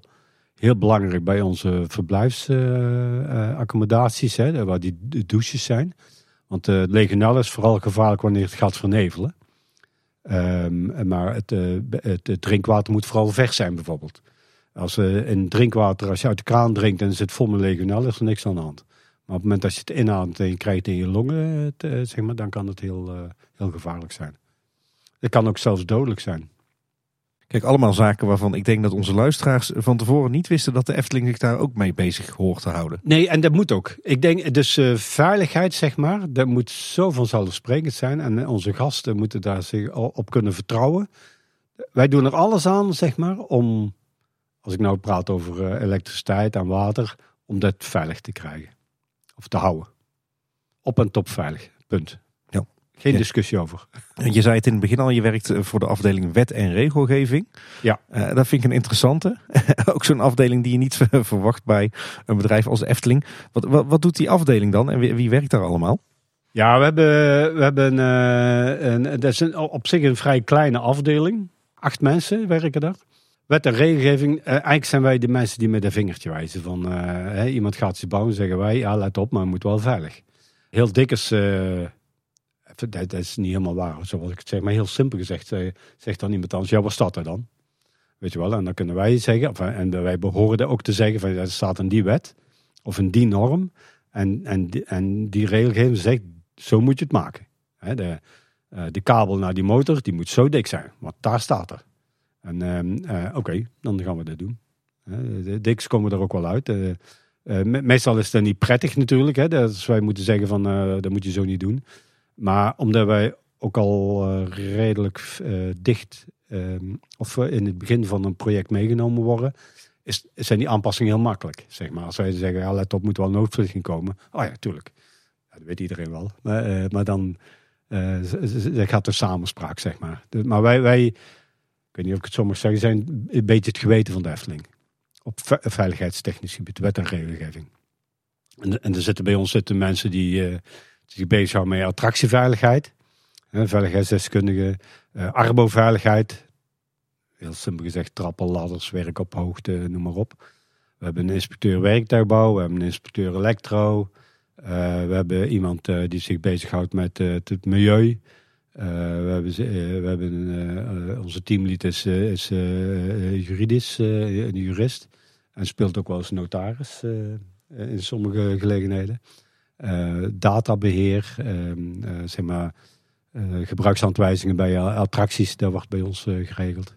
Brandveiligheid, ja, dat zit er allemaal. Ja. Dus dat is ook veel inspectie, toezicht, ja. rapporten, ja. certificering. Ja, uh, echt. Uh, uh, uh, dus, dus, misschien zou je dat kunnen vergelijken met uh, typisch gemeentehuiswerk. Toezicht houden, zorgen dat papieren in orde zijn. Koffie drinken. Koffie dat... drinken, heel veel koffie drinken. ja, ja. En de Efteling is een kleine gemeente, zeggen ze ook altijd. Ja, nou zeker wel. Er werken heel veel mensen. Hoeveel mensen werken er bij ons? Veel, hè? drieduizend of zo. Ja, moet je kijken. Dus dat is best wel veel mensen. En bezoekers, uh, dat begint vanaf drieduizend als het een hele slappe dag is. Tot dertigduizend als het druk is, of nog meer zelfs. Dus dan is het echt wel een, een, een gemeente, zeg maar. En er gebeurt van alles. Flinke club mensen waar ik voor verantwoordelijk ben dan. Ja, ja, ja, dat is een behoorlijke verantwoordelijkheid, ja. En, en, je, wilt, en je wilt gewoon dat, het, dat alles veilig is. Als, uh, en dat is, uh, als ik dan praat vanuit mijn disciplines van... Uh, Zeg maar, de nutsvoorzieningen, zeg maar, dat moet gewoon veilig zijn. Maar ook uh, een attractie moet gewoon veilig zijn. En, en dan kun je wel zeggen van ja, maar uh, Intamin heeft dat gebouwd of Vekoma heeft gebouwd. Dus het zal wel veilig zijn. Ja, het moet aantoonbaar veilig zijn. He, dus je doet het met een heel team. Ga je kijken van ja, is het wel echt veilig? He? Dan ga je allerlei proeven doen en uh, metingen doen en toetsen aan de norm. En uh, om, om zeker te weten aan, dat, dat zo'n attractie aantoonbaar veilig is. Ja, dus eigenlijk doen jullie op eigen initiatief al dingen die bij andere bedrijven of bij, uh, inderdaad bij een gemeente normaal gesproken door een toezichthouder van buitenaf wordt gedaan. Ja, ik weet niet, ik, ik, ik werk dus niet bij een gemeente. Ik weet niet precies hoe dit gaat, daar gaat. Maar ik denk, uiteindelijk is de gemeente ook verantwoordelijk voor een, een boom die wel of niet omvalt. Dus die zal die boom moeten inspecteren. Is die rot ja of nee? En voordat je omvalt moet je omgezaagd worden. Dus die, geme- die verantwoordelijkheid ligt ook bij de gemeente, maar die ligt ook bij de Efteling. Ja, maar je ziet bijvoorbeeld hè, veel, veel andere uh, pret- en attractieparken die, die laten hun attracties keuren. Nou, dat gebeurt hier in de Efteling natuurlijk ook in de loop der jaren door verschillende instanties. Maar ik heb de indruk dat de Efteling uh, in eigen huis en op eigen initiatief uh, veel meer doet uh, d- dan wat uh, misschien per se vereist is. Dus dat de Efteling nee, veel meer dat ook... zou ik niet durven zeggen. Dat zou ik niet durven zeggen. Ik, ik ben bij verschillende attractieparken geweest en sommige, kan ik zeggen, die, die, dat is bijna hetzelfde als de Efteling. Als je dan met die mensen spreekt, dan zijn ze misschien iets anders georganiseerd. Maar wet en regelgeving geldt voor iedereen. En, en oké, okay, misschien dat wij dat op een hoger niveau... Nou, dat durf ik niet eens te zeggen. Nee, dat, dat, ik, het is normaal. Ik, denk, ik vind het normaal dat, dat je zorgt voor een veilige werkomgeving. Ja, maar jullie leggen intern in ieder geval de lat voor jullie zelf wel heel hoog als het gaat om veiligheid. Ja, uh, ja dat is maar net hoe je er tegenaan kijkt. Uh, uh, minimaal, minimaal de norm. Minimaal de wet en regelgeving. Dus stel dat je hier op de Ropelaan mag je, mag je maximaal vijftig kilometer per uur. Ja, je kunt toch ook zeventig rijden. En, en uh, ja, iemand moet erop toezien van ja, oh, even, uh, waarom mag je maar vijftig? Vooral dat vind ik denk belangrijk. Waarom zou je maar vijftig mogen rijden, zeg maar? Hè? En natuurlijk kun je ook zeventig rijden, maar waarom? Ja, en daarom is het denk ik niet voldoende. En ik denk onze afdeling ook goed is in het uitleggen van waarom dat er dan is. Hè, omdat de kinderen oversteken of zo, weet ik veel wat. De hond van de buren oversteekt. Uh, uh, maar verzin het maar. Hè. Er zijn allerlei dingen te verzinnen waarom er iets, iets is. En, en in een norm staat allemaal iets. Ja, het moet wit zijn of zwart zijn. Maar ja, daar zit wel een geschiedenis aan vast waarom er iets wit of zwart moet zijn. Hey, en uh, de komende tijd nog bij de, de Efteling, uh, Koos? Ga je je vijftig uh, jaar uh, bij dezelfde baas volmaken? Ik ga geen vijftig jaar bij dezelfde baas volmaken. Uh, ik, net wat ik zei, ik ben, ik ben al vijfenzestig plus. Dus ik ga naar mijn pensioen toe. En uh, eigenlijk vind ik dat wel heel erg jammer. Als je, als je nou uh, ziet wat er nu gebeurt weer, hè, daar uh, in die bouwput erachter. Ja, daar gebeurt weer fantastisch. En in de Efteling ook uh, de ene fantastische... Uh, attractie naar de andere komt er. Hè. Uh, ja, geweldig. Dat wil je niet missen, man. Uh, uh, dus nou zit ik er middenin. En ik denk dat ik uh, straks uh, op een bankje ga zitten met mijn, uh, met mijn wandelstok. En uh, ga kijken hoe dat iedereen daar aan het werk is. Uh. Dus we zien jou hier nog wel terug als je ja, straks zeker met pensioen wel. Ik woon, uh, ik, ik, ik, uh, ik, ik woonde honderd meter, of nou, tien minuten fietsen aan die kant. Nou woon ik tien minuten fietsen van die, aan die kant uh, van de Efteling. Dus... Uh, regelmatig zie je me hier. Maar zelfs als uh, uh, laatst was het mooi weer. Nou, wat zullen we doen? Nou, dan gaan we een rondje wandelen in de Efteling. Dus dan pakken we de fiets en dan wandelen we een rondje in de Efteling. We pakken een bakje koffie bij Bakkerij Krummel. He, mooi, uh, ook weer een hartstikke mooi... Het is toch hartstikke mooi? Ja, nou, dan ga je daar een bakje koffie pakken. En, uh, en dan loop je een rondje langs, uh, langs Sirocco. Fantastische attracties. Hoe verzinnen we het weer, hè? Dus, uh, en dan uh, eindig je met een uh, frietje bij de smulpaap. en, dan, uh, en dan weer naar huis. Klinkt als een beetje mijn gemiddelde zaterdag. Ja, die hebben we ook wel eens die dagen. Ja. Ja, dat is toch hartstikke, dat wij dat in de achtertuin hebben, dat is toch hartstikke mooi. Ja. Ja, je hoeft ons niet te overtuigen, Koos. Wij maken er iedere week een podcast over van twee, drie uur. Dus, oh, uh, zijn jullie er? Ja. Hey, Koos, het is wel duidelijk uh, dat je een enorme passie hebt voor de Efteling. Maar er is nog een passie in je leven, begreep ik. Ja, mevrouw en kinderen. Nou, nog een derde passie dan. Ja, dan, dan, kan het een compl- dan kan je het opvallen als compliment of als een enorme belediging. Dat laat ik aan jou over. Maar je bent de Nederlandse Steven Seagal, heb ik me laten vertellen. Ja, dat is, uh, daar ben ik niet zo blij om. Uh, d- um, ik, ik doe een Aikido. Uh, ik ben een uh, Aikido-leraar. Ik heb een eigen schooltje. Eigen schooltje. En uh, uh, het Aikido wat de meeste mensen kennen is, is dat van Steven Seagal. Maar die heeft meer kwaad gedaan dan goed gedaan. Um, dat is het niet. Dus uh, alles wat Steven Seagal laat zien, dat is het niet. Het is juist het tegenovergestelde. Ja, hoe, hoe moet ik het even heel snel... Als ik het heel snel zeg om een idee te krijgen van wat Aikido is... dan uh, zou ik kunnen zeggen het is een combinatie van uh, judo en yoga. We hebben dezelfde kleren aan als bij judo, maar we doen hetzelfde als bij yoga. Nou, dan heb ik wel een beeldje. En, ja. en het is, het is uh, gebaseerd op een... Het is een Japanse krijgskunst, zoals het dan heet. Dus het komt uit Japan. Dus we hebben heel veel moeilijke woorden. Maar de nadruk ligt op... Uh, op uh, uh, de vorm van Aikido die ik doe is... Uh, formeel heet het het Shinshin Toitsu Aikido. Dus je hebt ook verschillende stromingen. Maar die, die wij doen is, is die vorm. Die wordt, uh, om, uh, om niet iedere keer Shinshin Toitsu te zeggen... Uh, wordt die Ki Aikido genoemd. En, en uh, die vorm van Ki-Aikido die wij doen, is, is gewoon uh, een zachte vorm. Juist uh, leren om niet te vechten. Juist leren om uh, hoe kan ik geest en lichaam in harmonie brengen. Uh, uh, hoe kan ik dat beter coördineren, zeg maar. En hoe kan ik beter met mijn omgeving omgaan. En uh, dat, is, uh, dat is dan meer yoga-achtig, hè, denk ik dan. Uh, maar de bewegingen, we doen dat dus dat is best wel fysiek. Uh, dat lijkt wel op die bewegingen van Steven Seagal, ja. Maar de nadruk ligt... Het zijn dus vechttechnieken, als ik het zo mag zeggen. Daar, uit die wereld komt het. Maar het doel is om niet te vechten. De, en dat maakt het uh, heel moeilijk en heel interessant.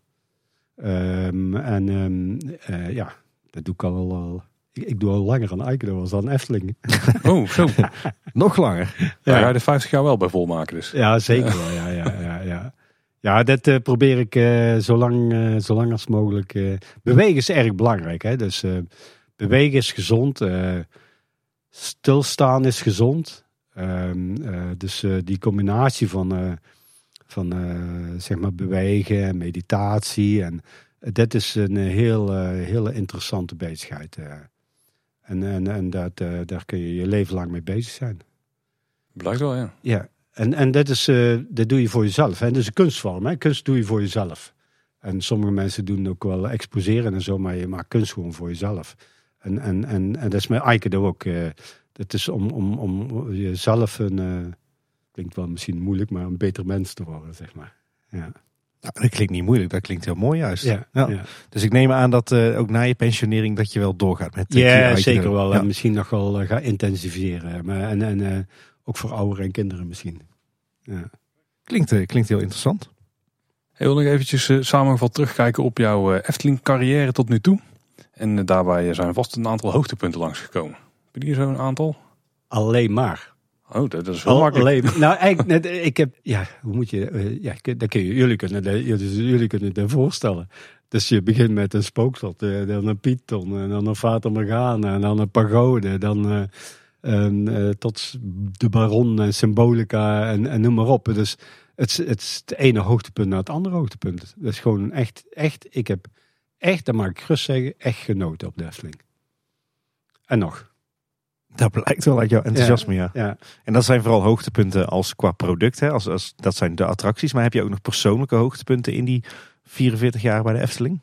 Nou, wij, wij hebben wel eens zo'n medewerkerstevredenheid onderzoek. Hè. Nou wordt er gevraagd, zit je wel eens in de flow? Hè? Maar ik heb zo'n gevoel dat ik continu in de flow zit. Ik zweef continu op die wolk van... Uh... Godsamme, dat klinkt hoog. Uh, ik zit continu op die wolk van gelukzaligheid. Uh, dat is, uh, ik, ik vind dat gewoon fantastisch. Dat is, uh, ik ben hier heel gelukkig. Heel simpel gezegd. Kijk, ja. Heel mooi. Dan durven we bijna de volgende vraag niet te stellen. Ja, de antwoord hebben we misschien al een beetje gehad. Maar als je, je kunt alleen maar hoogtepunten hebben als er dan ook iets tegenover staat. En dat is dan een dieptepunt natuurlijk. Ja, dat dieptepunt. Ik denk dat er echt wel is geweest het niet doorgaan. Voor mij dan persoonlijk dat niet doorgaan van de, de opening Droomvlucht. Ja, ja, ja, ja. Dat was echt een, een zwart gat waar je in één keer met z'n allen invalt. Ik niet alleen hoor, met z'n allen.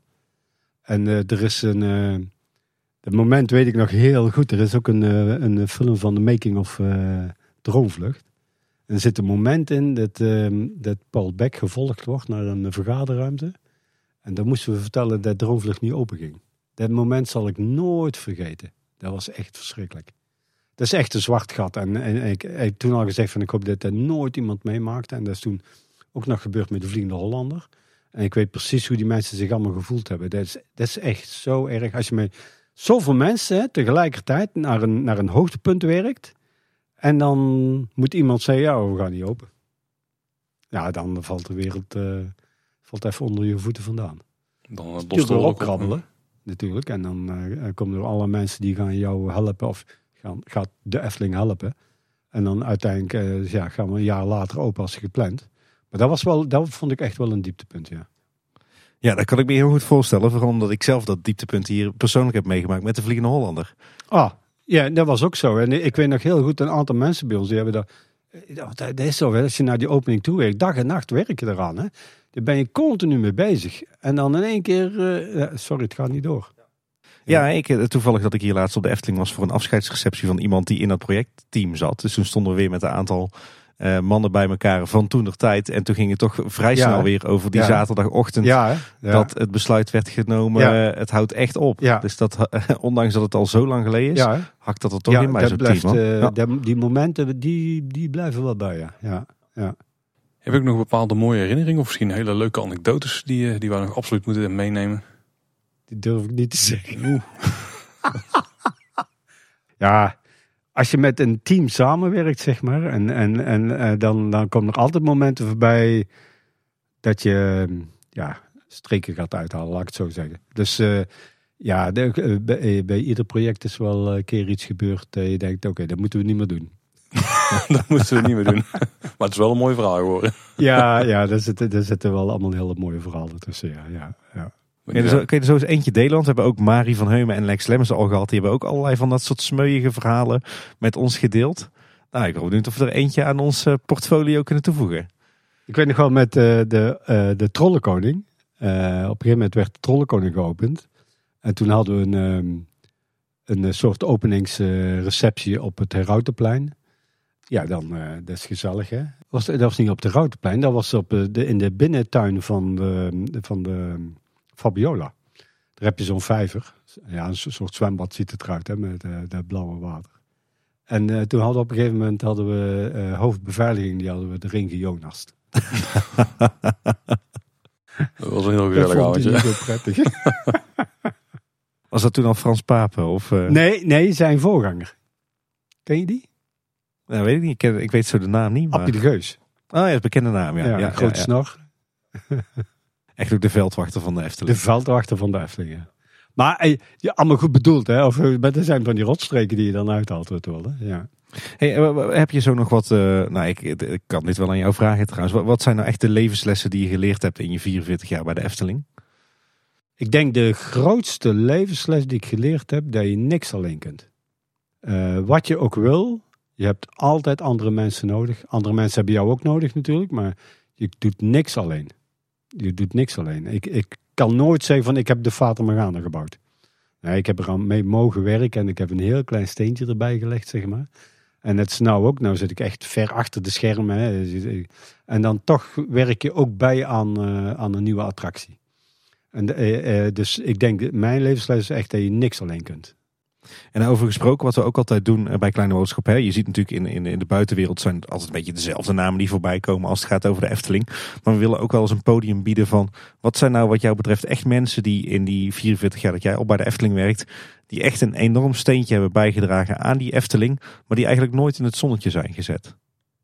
Dan kijk even naar mijzelf. Hè. Dus dan, uh, die voor mij bepalend zijn geweest. Dat is in eerste instantie Dré Broeders geweest. Uh, dat was mijn eerste leidinggevende ook, zeg maar. Uh, uh, Bert Zwaans, uh, een directe collega. Uh, Hans de Gooij, echt een markant figuur, een, een techneut tot en met. Uh, uh, Kees Grootswagers, uh, uh, uh, en Hans en Kees waren zeg maar de elektrotechnische jongens. En Dré en Bert de elektronica jongens. Uh, maar later uh, is er uh, Kees van Berkel bijgekomen en uh, Mart, of een andere volgorde, Marten Slik in eerste instantie. Kees van Berkel en nog later Stan Dingemans.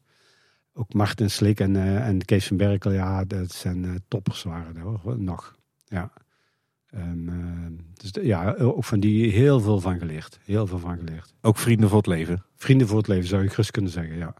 ja. En dan hebben we om de aflevering af te sluiten nog een paar uitsmijters. Er zijn uh, korte, korte antwoorden mag je daarop geven. Tenminste een kleine boodschap ja. stelde. uh, kom je nog wel eens als bezoeker in de Efteling? Ja. Ja, dat is heel kort. Regelmatig, ja. ja. En uh, um, uh, als het mooi weer is, uh, normaal. Maar zeker als er iets nieuws is gebouwd, dan probeer ik dat thuisfront natuurlijk ook vol trots te laten zien. En dan maken we een heel speciaal rondje. Net, net zei Bakkerij Krummel bijvoorbeeld. Ja, dan ben ik beren trots om dat te laten zien. Uh, en, en Scirocco en uh, Archipel. Ja, dat wil ik dan uh, laten zien natuurlijk. Maar dan, uh, uh, ik regelmatig, als het gewoon mooi weer is en uh, we zullen het doen. En we hebben eigenlijk geen plannen, nou, dan doen we een rondje Efteling. En uh, uh, zomeravonden uh, bijna traditioneel uh, op het terrasje hier in de Efteling een pilsje pakken. En naar de mensen kijken, zeg maar, die voorbij komen. Hoe de volgende vraag misschien wel een hele moeilijke als je zoveel van die favoriete plekken in het park hebt. Want wat is nou echt je favoriete plek? De meest favoriete plek in het park? Ja, dat vind ik moeilijk. Uh, dat, uh, dat wisselt. Uh, ik heb... Uh, Uh, toen ik uh, pas op de Efteling werkte, uh, maar al daarvoor vond ik uh, Sprookjes Fabiola vond ik fantastisch. En uh, heel lang heb ik daar echt een hele mooie attractie gevonden. Fata Morgana natuurlijk. Um, zeker toen ik daar ook met mijn kinderen naartoe ging. Dat vond ik uh, geweldig. Die muziek is, um, ik weet niet, dat is, die pakt op een of andere manier. Uh, en, en Droomvlucht, dat zijn denk ik wel mijn... Uh, favoriete plekken. Nou, dat doen we het voor. Mag je lekker smokkelen bij ons, hoor. Ja, zeker. Kom, kom je eigenlijk ook wel eens in andere pret- en themaparken in de wereld? Uh, als de situatie zich voordoet wel. Wij gingen vroeger met de Efteling regelmatig op... Uh, uh, hadden we een bedrijfsuitje naar een ander park. Uh, dat was uh, altijd heel erg fijn. Uh, de laatste jaren... Uh, uh, Uh, hoe zal ik dat zeggen, uh, professioneel zeg maar. Dus dat je een collega-inspecteur of slagingsverantwoordelijke van een ander park uh, ont, uh, ontmoet uh, met, met, met bellen of met schrijven. En dan spreken we af, zeg maar. En dan uh, uh, uh, maak ik ook een rondje achter, achter de schermen, zeg maar. En dan, daarom zei ik net ook al, van zoveel verschilt er eigenlijk niet zoveel. Uh, uh, andere parken hebben met dezelfde dingen te maken, zeg maar. Heb, heb je zo nog een favoriet ander park dan de Efteling? Ja. Persoonlijk vind ik Europapark een heel erg mooi park. Dat vind ik echt een heel mooi park. Dat kun je, niet, dat kun je een beetje vergelijken met de Efteling. Een beetje vergelijken met de Efteling. Ja, ik voel, daar voel ik me wel op, op bij aangetrokken, zeg maar. Een heel mooi park. Heel mooie shows hebben ze. Mooie hotels. Ja, uh, van de familie Mak, hè. Dus, uh, ja. Ja. En, en heb je zo ook nog een favoriete attractie in een ander park? Ja, ik moet zeggen, ik heb een keer in Europa Park in... God, hoe heet die achtbaan nou toch? Daar heb je twee van die... Die heb je die high speed, die blauwe uh, achtbaan. Ja, Blue Fire. Ja, en, en ook zo'n grijze. Uh, Silver Star is dat. Silver Star. Met open mond ben ik al heel die attractie gegaan. Uh, uh, en, en, en allemaal vliegen in mijn mond gekregen. Maar uh, fantastische attractie zeg. Loeihard. En uh, ja, de ene de tril naar de andere tril, zeg maar. Uh, ja, die vind ik wel... Uh, een houten achtbaan vind ik ook heel mooi. Uh, ja. De gerammel en zo, weet je wel. En dan nog een heel specifieke uh, vraag wat betreft jouw werkgebied. Heb je dan in andere parken wel eens iets gezien dat je denkt van... hoe hebben ze dit installatie technisch nou voor elkaar gekregen? Ja, maar daar kan ik niks over zeggen. Nou, de, wat dat betreft dan kan ik wel zeggen van... Uh, als ik kijk naar um, Fantasialand... hoe dat ze daar die attracties door elkaar heen uh, weten te vlechten... dat vind ik wel een knap staaltje. Ja, ja absoluut. Dat is zeker een goeie, ja. Ja. Ja, Koos, we zijn aan het einde van de aflevering gekomen. We willen jou echt hartstikke bedanken voor de tijd die je hebt genomen om hier aan te schuiven en uh, jouw periode bij de Efteling toe te lichten. Want uh, poeh, er is uh, veel gebeurd in, uh, in vierenveertig jaar. Dat is niet zo heel vreemd. Nee, nee, nou, heel graag gedaan. Het was minder pijnlijk als ik verwacht had. Dat is goed om te horen. Ik denk dat we heel veel mooie herinneringen hebben kunnen ophalen in deze aflevering. Ja, ja we, we brengen bezoekers mooie herinneringen, maar de werknemers hebben ook mooie herinneringen. Dat blijkt, uh, blijkt inderdaad wel weer in deze aflevering, ja. Ja, als mensen jou online ergens willen volgen, waar kunnen ze dan terecht? Ja, je, je kunt mij niet volgen. Of hoe zeg je dat? Ik, ik zit wel op LinkedIn. Dus ze kunnen me een bericht sturen. Maar ik heb geen uh, podcast die ik wekelijks doe of zo. Of, uh, kan ik ook niet aanraden. Of, of ik ben geen vlogger. Nee. En de Aikido, uh, aikido waalwijk punt n l is volgens mij de ja, site. Ja, aikido waalwijk punt n l. En je mag altijd mee komen doen. Dus bij deze nodig ik jullie allemaal hartelijk uit. Om een keer bij mij uh, in mijn schooltje binnen te komen. Dan sta je versteld wat er gebeurt. En er zijn nog plekken vrij? Ja hoor. Kijk. Ja. Je hebt ook een lemma op Eftepedia. Dus die zullen we ook een link in onze show notes. En heb je nog een vraag voor ons? Dan kun je die ook kwijt via verschillende social media kanalen. Als je naar kleineboodschap punt com slash volgen gaat. Dan vind je ze allemaal op een rijtje. Ja, en je kunt ons ook gewoon ouderwetse mailtjes sturen. Dat kan naar info at kleineboodschap punt com. kleineboodschap punt com is uiteraard de website. Dus de show notes die we net aanhalen, die linkjes, die vind je daar per aflevering. Dan kun je ook alle afleveringen luisteren en downloaden mocht je dat willen. Maar het makkelijkste podcast luisteren is natuurlijk via een podcast app. Dus abonneer je daar zeker als je dat nog niet hebt gedaan. Ja, en verder kan je ons ook luisteren in Spotify. Daar kan je trouwens ook uh, sterren geven aan Kleine Boodschap. En je luistert ons ook gewoon via de website. Nou Koos, nogmaals bedankt. Graag gedaan. En luisteraars, dat was weer voor deze week. Bedankt voor het luisteren. Tot de volgende keer. En houdoe. Houdoe. Houdoe.